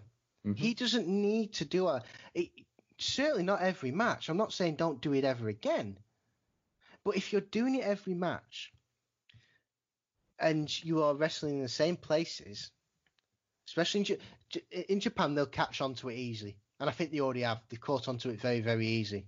Mm. Um, because you do wrestle in the, pretty much the same place every time, in front of the same people. Yeah. Mhm. Um, I think this is he's he's got to have a turning point here that says I've got to stop doing these flippity doo dah sh- sh- flippity doo. I know I, I get I get um at, uh, verbally attacked um for my for my love of AEW and the Young Bucks and God knows what else, and and I sort of agree with him to an extent, but I think that especially now they have a very good balance of that, especially in AEW. However, I think Will Ospreay is one of the main um, villains of this this sort of wrestling, and it all started with him and Ricochet doing that little springy stuff all them years ago. Hmm. Uh, Ricochet's moved on. It's time for Will Ospreay to do the same. He's not. well, you, you say he's moved on. He's sort of like moved down, given Yeah. his current situation. he's, in he, he, he moved on to move down to move. No, he's. I think he's moved slightly sideways and sort of like a diagonal. Think of sort of like uh, I, I don't know what kind of angle's that. Anyway, he's he's sloping downhill. Yeah, sort of like the fucking R number, whatever it's called. He's, that's what he's done. And he's not doing it anymore, mainly mainly because he's not wrestling anymore. But he's not doing it anymore, Shay, as often. Mhm. He's saving it for paper. He saved it for pay per views. He saved it for the big matches. Will Ospreay is doing it every time he steps into a ring, Mm. And like it's like I said, the the end of the day, he is stopping becoming a wrestler and started being a circus act. If so, put on a, a freaking green wig, paint your face, and put a big bloody red nose on you, and go and do it in a bloody tent. And if that's what he's going to do for the rest of his career, he may as well do Mhm. and it's and he's just going to turn out to be a joke. He's not going to go for the big titles. Oh, he might have a little tag run here and there, or God knows what else. People are just going to see, and they're not even going to come to see it anymore. They're going to come see the big wrestlers. But oh, here comes Will Ospreay with his flippy stuff again. Oh, that was all right. Yeah, that was funny five years ago. That was quite entertaining ten years ago, and so on and so forth. Mhm. We know he's better than that and it's a shame to see him still doing it. It's like he's he's found this thing that gets him over, and he's kept doing it and doing it and doing it. He's Hmm. not changing it. Not changing with the times. And unfortunately, you either move with the times or the times move you.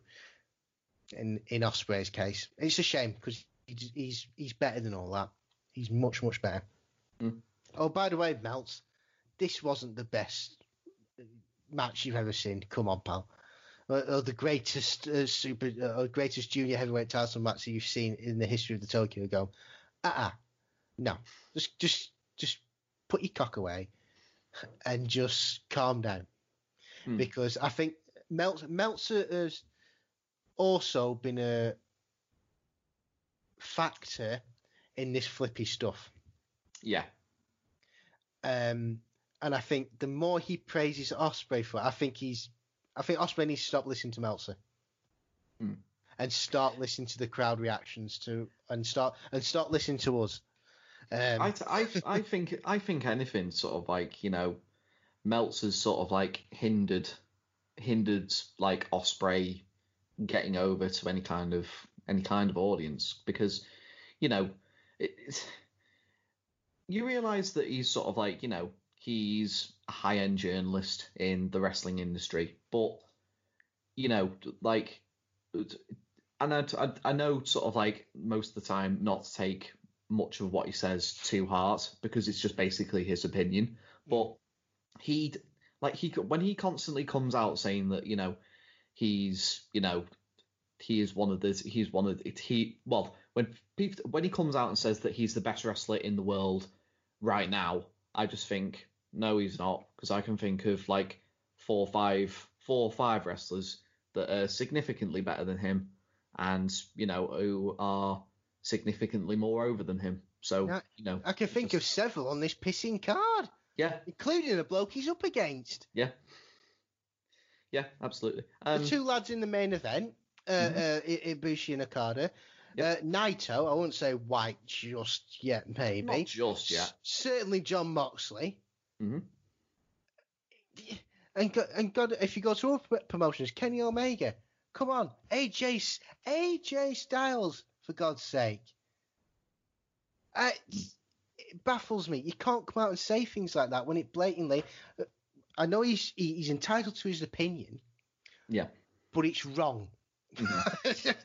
Fortunately, his opinion is is wrong, and unfortunately, his opinion holds a lot of weight. Yeah. Um. So even if it's wrong, the wrestlers. So, so if Will reads one of his reviews, he takes he, he yeah, he takes, takes it on it- as a positive and ignores the ne- the. He'll take that one percent positive and ignore the ninety nine percent negative. Yeah. and just be like, well, if if Meltzer thinks what I'm doing is great, then everybody else it must Yeah. be the same for everybody else. Yeah. And it completely, unfortunately for him, it is not the case. No. Yeah. Um, what did you what did you think of this match, by the way? I, I just can't remember if you if you gave your thoughts on the match itself. um, I thought it was good. It was good. It was very, very good. Um, Hiromu was very, very, very much the fan favourite. Um, Ospreay working as the heel. Um, the false finishes, they, they were really close. I do. I, I love a good false finish, especially if I fall for it. Um, so Hiromu kicking out the OsCutter and Ospreay kicking out the time bomb, like I said before. Um, it, yeah, it was good. Mhm. Wasn't great. Yep. It was good. Yeah. Um, did more for Hiromu than it did um, our Will. um, but like we said with Will, I think if he the sooner he stops listening to Big Daddy Dave, and the more he starts listening to, um, I think the people around him, uh, and just even just watching what the likes of Ricardo do, or Ibushi does, or Naito does, just watch them guys, watch what they do. They're not throwing themselves a ring like a circus act. They're not Cirque du Soleil. You're not in Cirque du Soleil, Will. This is mm-hmm. wrestling. Yeah. Time to be time to be a wrestler. Time to be. Mm-hmm. That's that's what I'm going to say to him. Time to be a wrestler now, lad. Yep. Anyway, we'll move on to our semi-main event. It's for the IWGP Intercontinental Championship. The champion Switchblade Jay White taking on the ungovernable Tetsuya Naito. Um, so obviously this is the first of our three matches to ooh, to crown the double champion, which will be crowned in the main event of night two. Um, yeah, there's both of these guys are fucking awesome. Um, the match starts out with Jay White doing his usual shithouse stalling of like going of like you know leaving the ring and just sort of like you know wasting time. To be honest, with, to be honest with you, it was the the story of this match, like particularly early on, was a lot like the tag match that they were involved in during the the uh, Royal Quest show. It was literally just a case of who can out shit who can shit out, out shit house the other. um, because you know Jay Jay White does this sort of like you know leaving the ring twice, stealing Bob. Naito doesn't really fall for it. Doesn't get frustrated. He's just sort of like, yeah, whatever. You you do what you have to do. And then the second time that Jay White does it, like literally Naito goes out to Gedo, who's on the other side of the ring, and just sort of like goes and like grabs at his beard. and he's literally just there, just like going, "Hey Jay, I've got your manager. You gonna come and do anything about it?" And you know he eventually does. Um, we were making mention uh, about the um, it's the the interference spots that are synonymous with Bullet Club. There were five in this match from Gedo. Um, so there was a first interference spot of um, Gedo grabbing at uh, Naito's uh, leg, which allows sort of like Jay to get his first little bit of offense in the match. Um, Naito fights back a little bit more, and um, there's literally not even 30 seconds later, he's grabbing at Naito's leg again, which allows Jay to sort of like um, grab Naito and just basically pull him nuts first into the ring post. And then whilst Jay is distracting the referee, um, Gedo takes a chair and wraps it around Naito's knee.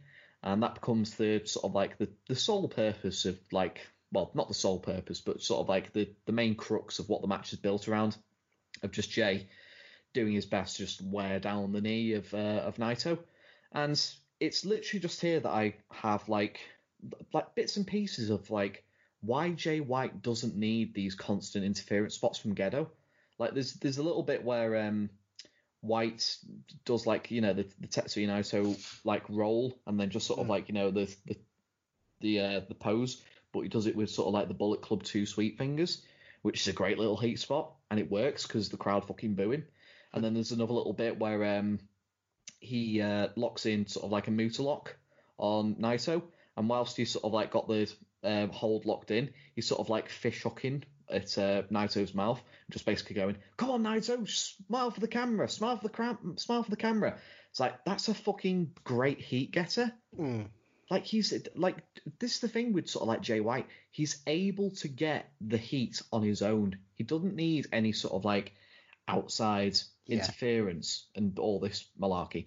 And you know we're, getting a little bit ahead ourselves, but um, obviously like in like current day sort of like New Japan at the moment, the big thing that's sort of like come out of the company at this point in time is that Evil has recently turned heel, joined the Bullet Club, and is just basically sort of like the new.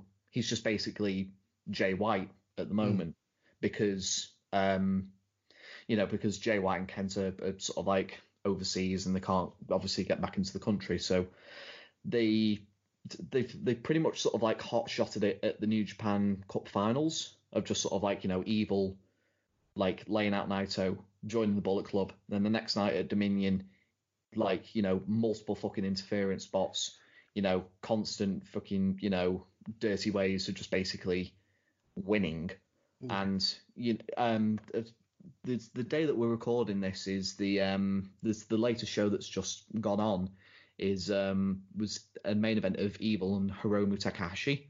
Um, and it was like, well, I've not seen the show, but apparently it was very much the same way of just like constant interference spots towards the finish. Hmm. And it says a lot when you, to me, when you need these like constant like interference spots or outside interferences, it shows to me that you don't have like a true trust in the heel that you're trying to get over to be a to be a heel just on their own. Now, you know, it's a little bit too early to tell with sort of like with Evil at the moment, but fucking Jay White, I mean, you can see in this match, like, take out these interference spots, and you can still see that it is Jay White being the cocky, smarmy prick heel that Mm. you want to see Naito beat the living crap out of. Like, he's really fucking good at it. He's really good at it. And you know, I, I made mention on the on the G1 um, G1 Supercard show. He doesn't need this. Like he doesn't like. I, I mean, if you want to do like one spot, maybe two towards the end of the match, fair enough. Hmm. But like to you know five or six times throughout the space of like a long match, as I say, it just sort of like it it it, it does take it out a lot for me because he does not need it. He really doesn't need it. Yeah, um, I agree with you one hundred percent. Um, I I think Jay White now is good enough to get. Well, of course he's good enough to get that heat on his own. He doesn't need someone else doing it for him. Yeah. Um, it's like they don't trust him with it. hmm um, which I know is not the case because they wouldn't have put him in the position of the IWGP uh, Intercontinental Championship in the first place. Um, it's it seems a trend with Bullet Club as a whole at the minute hmm in terms of the direction they are going. Um, I liken Jay White, and again, the delivery man's going to absolutely rinse me when I finish it. I liken Jay White to Nick Aldis Mhm. in terms of they have that natural arrogant look, Yep. and they they could act normal and still piss people off. Mm.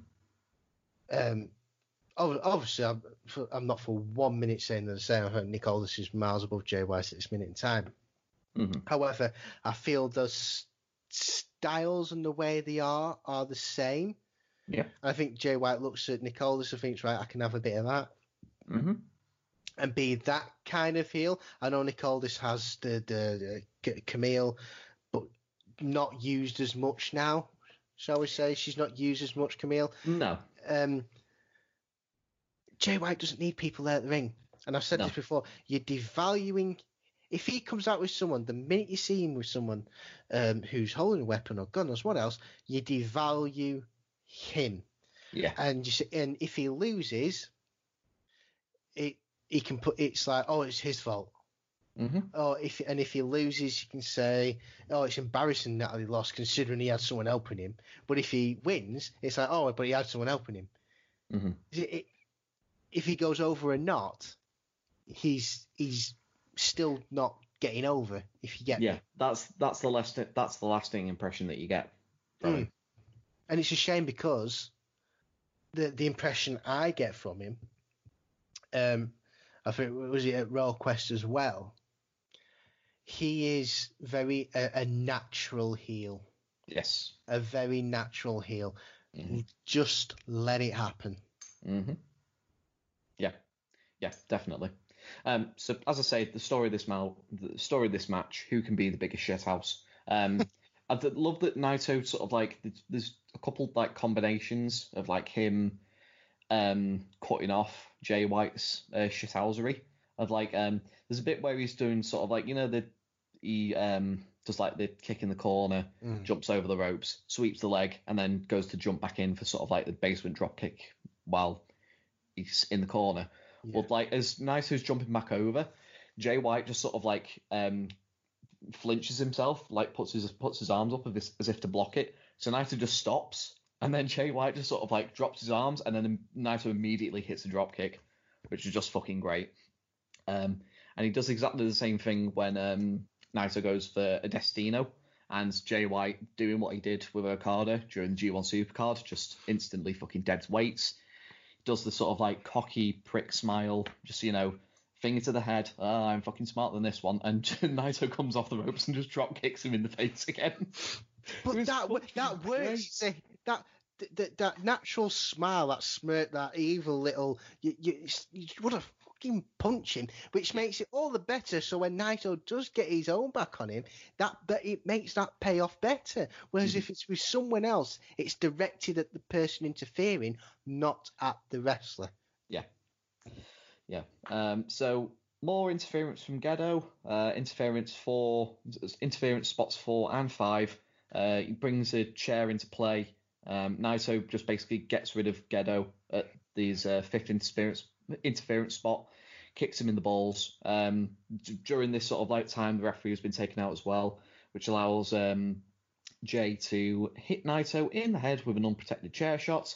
And I forgot to mention as well during the um, the Moxley Archer match um, that um, Archer came out with uh, two trash can lids, and uh, Archer used it sort of like very early on in the match, and John Moxley like you know hands up to protect his head because we know it's wrestling, we know it's fake. You don't need to take anything unprotected. Think of your brain. Think of your brain, Naito, for fuck's sake. Um, We've just like that. We've got the title of the podcast. Think of your Yeah. brain. think of your brain. Um, so Jay hits uh, two sleeper suplexes, which are like devastating. Um, so Naito hits a uh, running Destino off of a Poison Rana, which only gets a two. Um, there's a reversal of a Blade Runner into a very nasty Brainbuster from Naito, and then he hits a regular Destino with the um, with pretty much just sort of like the um, the ripcord ripcord, a lot like that, a lot like how Okada does with doing like a proper Rainmaker. And uh, that seals the victory. Naito becomes the Intercontinental Champion again and moves on to the main event of night two in 33 minutes 54. Um, as I say, sort of like take out the interference spots and I think maybe cut a little bit of time off it because I felt it went a little bit too long in the tooth, particularly if your main event's like going nearly 40 minutes. Um, but Yeah, other, 33 other minutes, 54 seconds. yeah, Yeah. it, it's, It's went a too- while. Yeah. It went a while, but still, from it, but bar that, like I really, really enjoyed this match. I thought it was really darn good. Yeah, I mean, Tetsu Tetsuya Naito is probably one of my is my favorite wrestler at the minute. Mhm. Um, I think everything he does is absolute gold. Um, obviously, it's the fifth time he's held this the Intercontinental cha- Championship. Um, uh, I think Jay White came off really, really bad on this. Um, just because of all the interferences, and he still didn't win Mm. and it really did, I, don't- I think you can't underestimate how much it devalues someone Yeah. uh, when when that happens. Um, it sets him back a good couple of matches, and it's not good for him. And he's you know he's, he's relatively starting out still, um, but he's he's such a natural heel, and he's so good. I believe he'll get back on track. I just hope they ditch the um, his friends Mhm. and he just becomes a leader, a lone wolf, as you as you will, uh, of the Bullet Club. um, and gets back in that main event title picture again with Naito. The boy's golden. Uh, the brain you mentioned the brainbuster. Um, a move I I I feel very funny about because it is one one slip away, one bad move away from being real bad Mm. because it's just like a suplex and a drop. Mm. Really, it's everyone just drops. Um, it's it's it's not uncomfortable to watch sometimes. I I, I just think it's one of them that's very risky. Mm. I like it. Don't get me wrong. It's a great spot. It's a great move. But you know, if if someone does in the wrong hands, it's disaster. I think. There is a way of doing it. Like, I mean, um, Tomohiro Ishii's finisher is a brainbuster, but he doesn't do it like exactly like a brainbuster. It's pretty much just sort of like a vertical suplex, but with sort of like a little bit of a tuck in, but it's only Mm. like sort of slight. Those are the- those are the kind of bust, brainbusters you'd probably be okay taking. Yeah. Yeah. Yeah. Agree. Agree. Agree. Agree. Yeah, but yeah, just great match. Really, really great match. Um, so yeah, we should probably move on to the main event for the IWGP Heavyweight Championship. The champion, the Rainmaker Kazuchika Okada, taking on the winner of the G1 Climax 21 29 tournament, I should say, uh, the Golden Star Kota Ibushi. Um, now this is a rematch from the Block A finals. Um, which is match that I saw whilst uh, doing my great big massive um, following of the G1 tournament, and it was fucking great. So safe to say that I was very much looking forward to this match. Mm. Um, Okada's entrance and his new sort of like entr- um, entrance attire, I thought were fucking great. Really fucking cool. Like I- I mean, like this the entrance robe, the the robe especially, where they sort of like have the the proper lighting on it and it just sort of like glows in the dark as he's walking down the ramp. I think is really fucking cool. Mm. Is really cool, and it's a, it's an attire that he's kept up um, to this day, as far as I'm aware. Um, Can I say both would- these guys in the hole are fucking cool. yeah, Yeah, they're just they're just fucking cool. Whatever they do, walking, fucking coolest walkers you've ever seen in your life. They sit down on the park bench and I'd give it five stars and I'd scream to the top of my voice.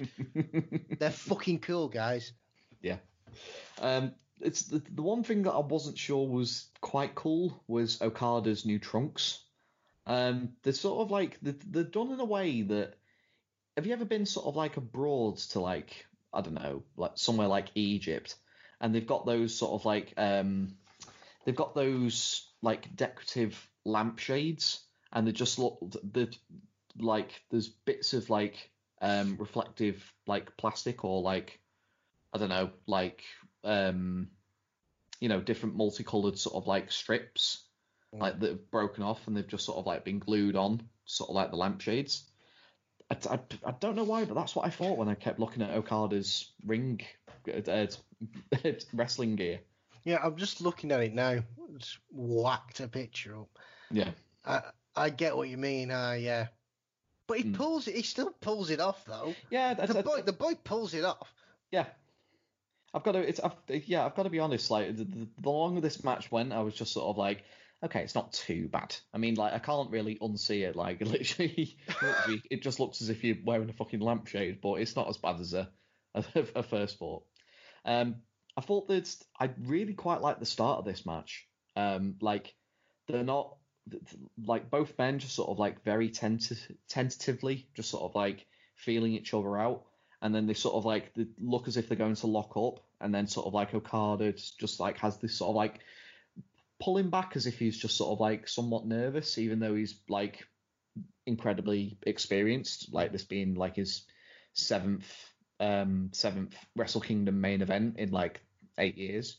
And then like they they do it again, but this time Ibushi has like a little bit of nervousness to him. I thought that was a nice little little touch, like right at the start. Um, I the next thing I have in my notes is Ibushi's roundhouse kicks are absolutely fucking deadly, and uh, there's the, the benefits that you have for uh, for wearing kick, kick pads all the time. Um, s- uh, Okada, lovely top rope elbow drop. Um, it, it, it's- Okada's top rope elbow can sort of like hit and miss sometimes. Like sometimes it can be like really flush, and sometimes it can be a little bit shit. This was a flush moment. Like it looked really, really darn good. Um, next thing I have in my notes: uh, Ibushi's attempt at a Pele, reversing um, Okada's first attempt at the Rainmaker, and he lands right on the top of his fucking head. Like, Picture in your head, uh, ladies and gentlemen, uh, Kota Ibushi essentially pile driving himself. yeah, Giving much. himself a fucking with with no one there to protect him. um, I hate the Pele kick. yeah, I hate It's- it. I think it's stupid. It's show offy. Whatever. I mean, I just I just looked at this. Oh, it, it, it makes it seem like I'm laughing at Kota Ibushi, and I don't mean to. But like, I looked at this spot, and he fucking spikes himself, and I just remembered thinking, is there any wonder you've had fucking neck surgery before in the past, like major fucking neck surgery? Is there any fucking wonder? Um, it's anyway after this spot, um, they they they somewhat recover, and Ibushi is pretty much, it's pretty much flawless for for the rest of the match. Um, it's he, there's a lovely uh, catching double foot stomp um, from Ibushi, and Okada rolls to the outside, and so Ibushi follows up with his golden triangle moonsault the outside, which was fucking picture perfect. Um, and then the next thing I have in my notes because I, I didn't really have much, um, d- didn't have that much to, to say up until this point, but it's literally just before the call for 25 minutes. Ibushi switches into this like different gear. Oh, we saw this. Was it a Royal Quest? We saw he got. He has this like stone faced dead expression on his face. Yeah, he he And it- literally, he literally went into this sort of like Minoru Suzuki levels of sort of like, oh really, motherfucker, and he fucking lays into Okada. He Mm. fucking lays into him. Like there's this, like it, it and like Red Shoes Un- Unno, who's um or Umino, who's the uh who's the referee in this match. He literally like admonishes like Ibushi like at least two or three times that he's like losing using like a closed fist, and it's done in such a way that you could believe that he's actually punching Okada in the face, Oh yeah. and you can it- it- fucking hear it. You can hmm. hear the impact around. Some of the- fans started booing as well. yeah, If you listen really closely, yeah, it was it was again fucking cool. it was really cool and it's just sort of like jesus christ Kota. it's like fucking calm it down will you Yeah, but it it it added to the story really yeah of him having to go to that place and to to be that person to get what he wants, yeah which is which is the heavyweight championship. Mm. and and that was so cool to see because you think of Kota Ibushi as this uh, this golden boy, this this oh baby face, nice nice, um, win, yeah you know, do do the right thing and take your vitamin C pills and all that. he, he um, can be he can be hard hitting but he does it in sort sort of like such a baby face way that you just you you know you're willing him on so when He's gonna knock you unconscious, but he's Yeah. gonna take drive you to hospital and stay by. He's gonna do it in a lo- he's gonna yeah. do it in a loving way yeah He's gonna hurt you in a loving way. Yeah. Whereas this was just sort of like, you know, no remorse, just being purely fucking vicious. And I was just sort of like, Jesus Christ. It's sort of like, it, it took me back a little bit because I was just sort of like, I'm not used to seeing this from Kota Ibushi. This is, this is weird. Like, I like it in a way, but it's just sort of like, this isn't you, man. This is not you. Yeah, it, it, I think it did add to the story though, and it made it Yeah. really interesting. It did, definitely did. Um, so uh, there's a tombstone on the apron from Okada, which looks well when they show the replay of it, it's it's it's very safe. Like it is very borderline, given that it is Kota Ibushi and he is known for landing on his head and his neck. Um, but you know it's Okada delivering the move, so it's safe as houses. Um, the, Ibushi's um, Cesaro-like deadlift German suplex from the outside back in. Uh, I literally have it in my notes. I don't think there's any way of landing easy off of that. It's it's it's it's a scary move. I remember seeing that the first. I remember seeing that the first time I watched Kota Ibushi in a match with Shinsuke Nakamura when they did that spot, and I was just sort of like, "Oh my god, he's dead!" It's not a case of no, no, Oh no, Please. no, no, no, no, no, no, no. Yeah, it's a case of stop, get some help. That's that's it's that in it. Yeah. It's just say, oh god, that looks like it's gonna hurt. Ah, but oh no, it like it hurt. Yeah. It, it it stops being a show at that point, and you start genuinely being concerned for people. Yeah. But again, they want to do this to themselves. Uh, Yeah. I don't think everyone who Kota Ibushi comes. I, I read a very funny because I did some research on this, uh, but in, in this match particularly, and I, I read somewhere that uh, believe it, oh, hang on a minute, believe it or not, it, it was a triple threat match between Kazuchika Okada, uh, Kota Ibushi versus Kota Ibushi's neck, and that really, really made me laugh mm-hmm. because I don't think anyone backstage who's had a match with Ibushi comes up to him and goes, "Okay, we want to do this spot where you look like you die and Yeah. break your neck." I genuinely think he goes up to like the pile drive you just mentioned. I genuinely think if because Okada does it so nicely and so safely, Ibushi's going, "No, can you actually like hurt me, please, and drop me on my head?" No, I don't want you to do it safely. Drop me on my head, and the Okada's there going, "No." No, mate, I'm not doing that. No, and Ibushi's going, oh, please, please break my neck, please, please. Ibushi, Ibushi's like, hey, I get uh, so many, I get so many bumps on my uh, on my neck bump card before I have to go back in for another surgery. So it's fine. it's fine. He's I'll got be, some kind of reward card system at the hospital or something. Well, Every possibly. every ninth break neck, neck surgery, get a tenth free or something like that. Like you get at Costa, you know, a free coffee. He wants his free surgery. Surgery. Third. I'm having, God, I'm having a attack up here. he wants his free surgery. Um, so as we get into the later stages of the match, um, Ibushi with a fucking roundhouse kick to the face of Okada, and then hits a Kamigoye for a close two. Goes for a second one, this time without the knee pad, um, but that's counted into a great big massive drop kick from Okada, which was amazing to see because like Ibushi's got um, got both of Okada's hands to set up for the Kamigoye, and Okada still manages to fucking leap up this great big massive vertical leap for the drop kick, which was really fucking cool. Um, there's another I, I had in my notes another stiff exchange in the middle of the ring, which I'm pretty sure surmounted with um, Ibushi roundhouse kicking Okada in the face again. Um, eventually, Okada turns the tide, goes for a missile drop kick off the top rope. It's countered in midair into a sit out powerbomb by Ibushi, which looked fucking cool. Um, straight off of that, Ibushi goes for a Phoenix Splash. It's missed. Uh, Okada um, hits a discus rainmaker and then a proper rainmaker with the ripcord in it and gets that for a close two. There's a couple of short arm rainmakers, goes for a proper one. That's counted into another roundhouse kick to the face. Um, Ibushi uh, channels his inner Kenny Omega, hits a V trigger, goes for another Kamigoye, and that's counted into a spinning tombstone, a, a sit out tombstone, sorry, and then uh, one final proper Rainmaker, and Okada gets the win, booking his place in the main event for night two in 39 minutes 16. This match was fucking awesome. Yeah. It was Oh, yeah. fucking great. surprise, surprise! A match between Okada and Ibushi. is fucking awesome. But it's it's easy for us to say sit here and say it was fucking awesome. But what else did we didn't expect anything less from these two guys. No. This the, you see these two guys on the card, you think this is going to be fucking awesome, and Yeah. then you're not, and, and you still come out with the same, oh my god, that was fucking awesome, even though you knew it was going to be fucking awesome at the start, Mm. even though you're prepared for it to be good, it doesn't dumb down, it, it doesn't dumb it down at all.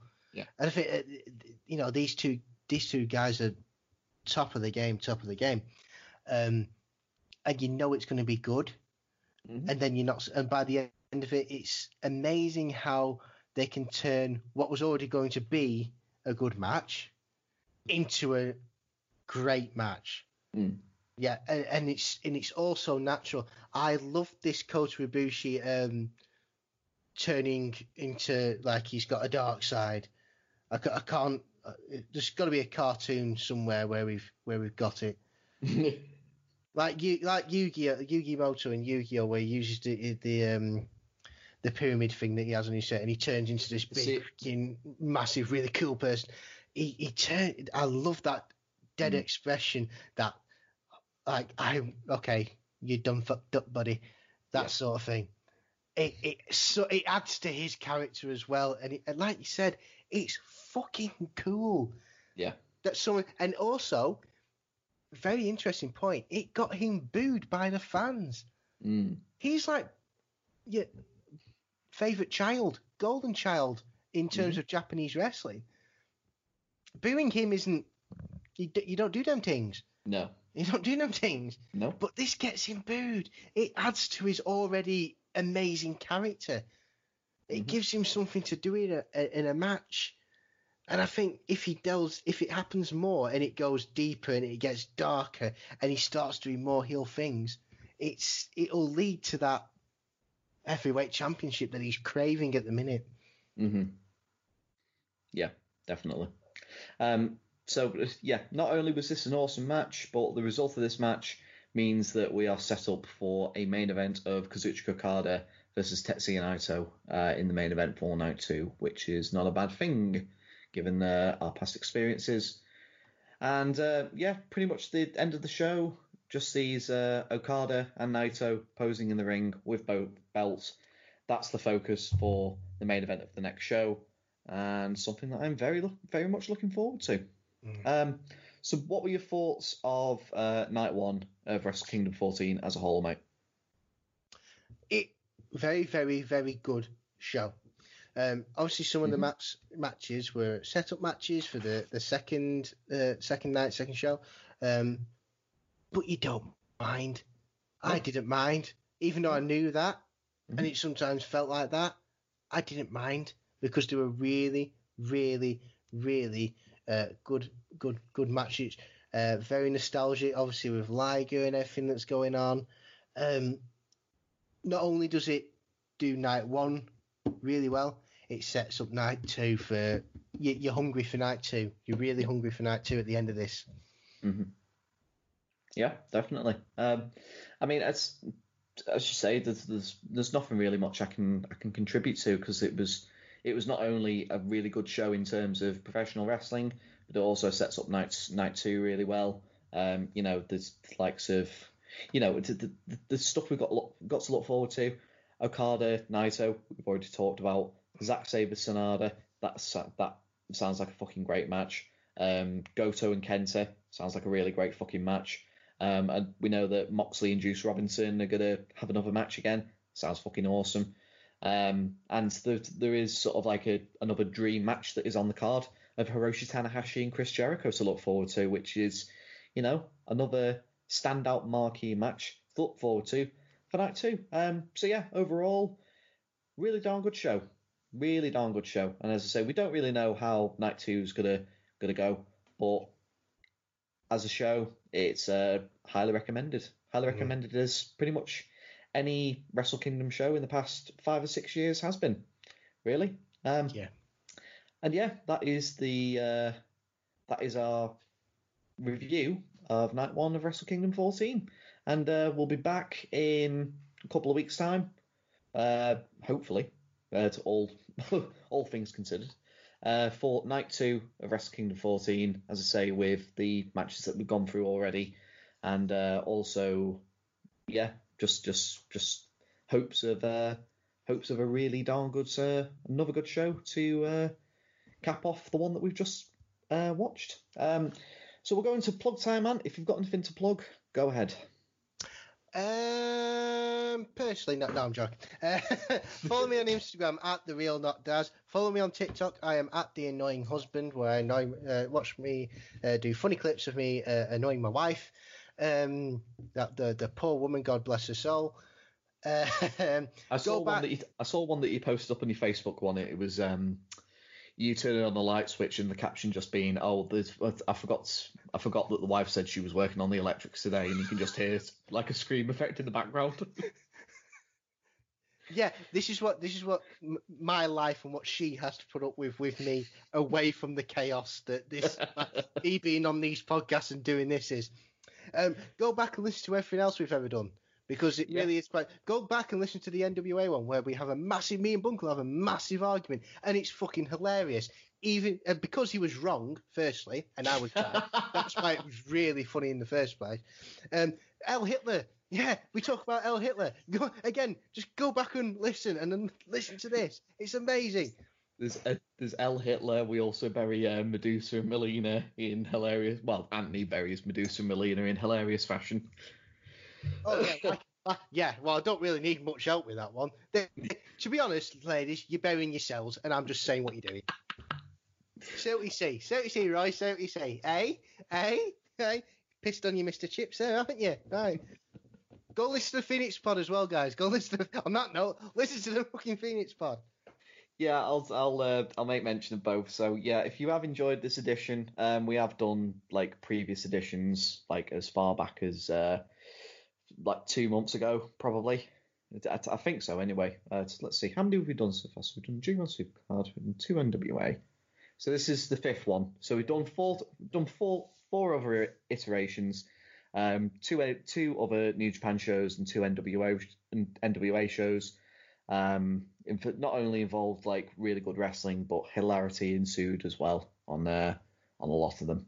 Um, you can find uh, that back catalogue of uh, episodes as well as um, back catalogue of like all um, episodes from the Lost Art of Wrestling. Obviously, we are sort of like a branch off of the Lost Art of Wrestling here at Lost Art of WrestleBox. Um, just basically on um, yeah, just search Lost Art of Wrestling on Facebook, Twitter, and make sure you followed, um, you subscribed on all the relevant podcast feeds like Stitcher, Spreaker, Apple Music, um, SoundCloud, um, Castbox, Podbean, wherever you get your podcasting um, podcasting lights. We're probably on there. Um, I'm featured as well on the Phoenix Pod, uh, courtesy of Lost Art of Podcasting, which is this um, this podcast sort of like long lost brother from another mother. Um, just make sure you're following their uh, Lost Art of Podcasting on all good social media and podcasting sites. And I'm also featured as well on another Good Friends podcast of RAD Live. Um, random ass discussion. We just basically go on there with a couple of topics each and we just shoot the shit for about two, two and a half hours. Um, so make sure you follow RAD Live on Facebook, on Twitter, and all your relevant um, podcasting sites as well. Um, I'm also, also, I'm possibly going to be going into the art of um, game streaming um, because I'm part of a gaming Discord group. Um, I'm, I'm considering, well, considering, I'm pretty much in the works of putting together sort of like a Twitch streaming channel um, where I'm just going to be playing um, load of really, really cool games. Um, on my hit list first is I'm going to be making my way through the remastered collection of the Yakuza series, um, which Ooh. is known for featuring, well, particularly in um, the sixth game, is known for featuring um, a lot of New Japan Pro wrestlers, which is a really, really cool, uh, really, really cool sort of like ingratiating way of just sort of like getting into not only Japanese wrestling but Japanese uh, Japanese games as well. I don't know where I was going with that. Um, so make sure that you follow on my Twitch channel at twitch.tv forward slash loggers109. And uh, I'll probably be setting that up in the coming weeks or so. Nice um, yeah, so make sure you followed for there. Uh, click the uh, the notification bell so you know where I'm going live. Um, Anthony, once again, always a pleasure, mate. Thanks very much for coming on. It's been a pleasure. Love it. Yeah, love it, love it, love it. Um, so until next time, I have been the stowaway Lewis Ogden.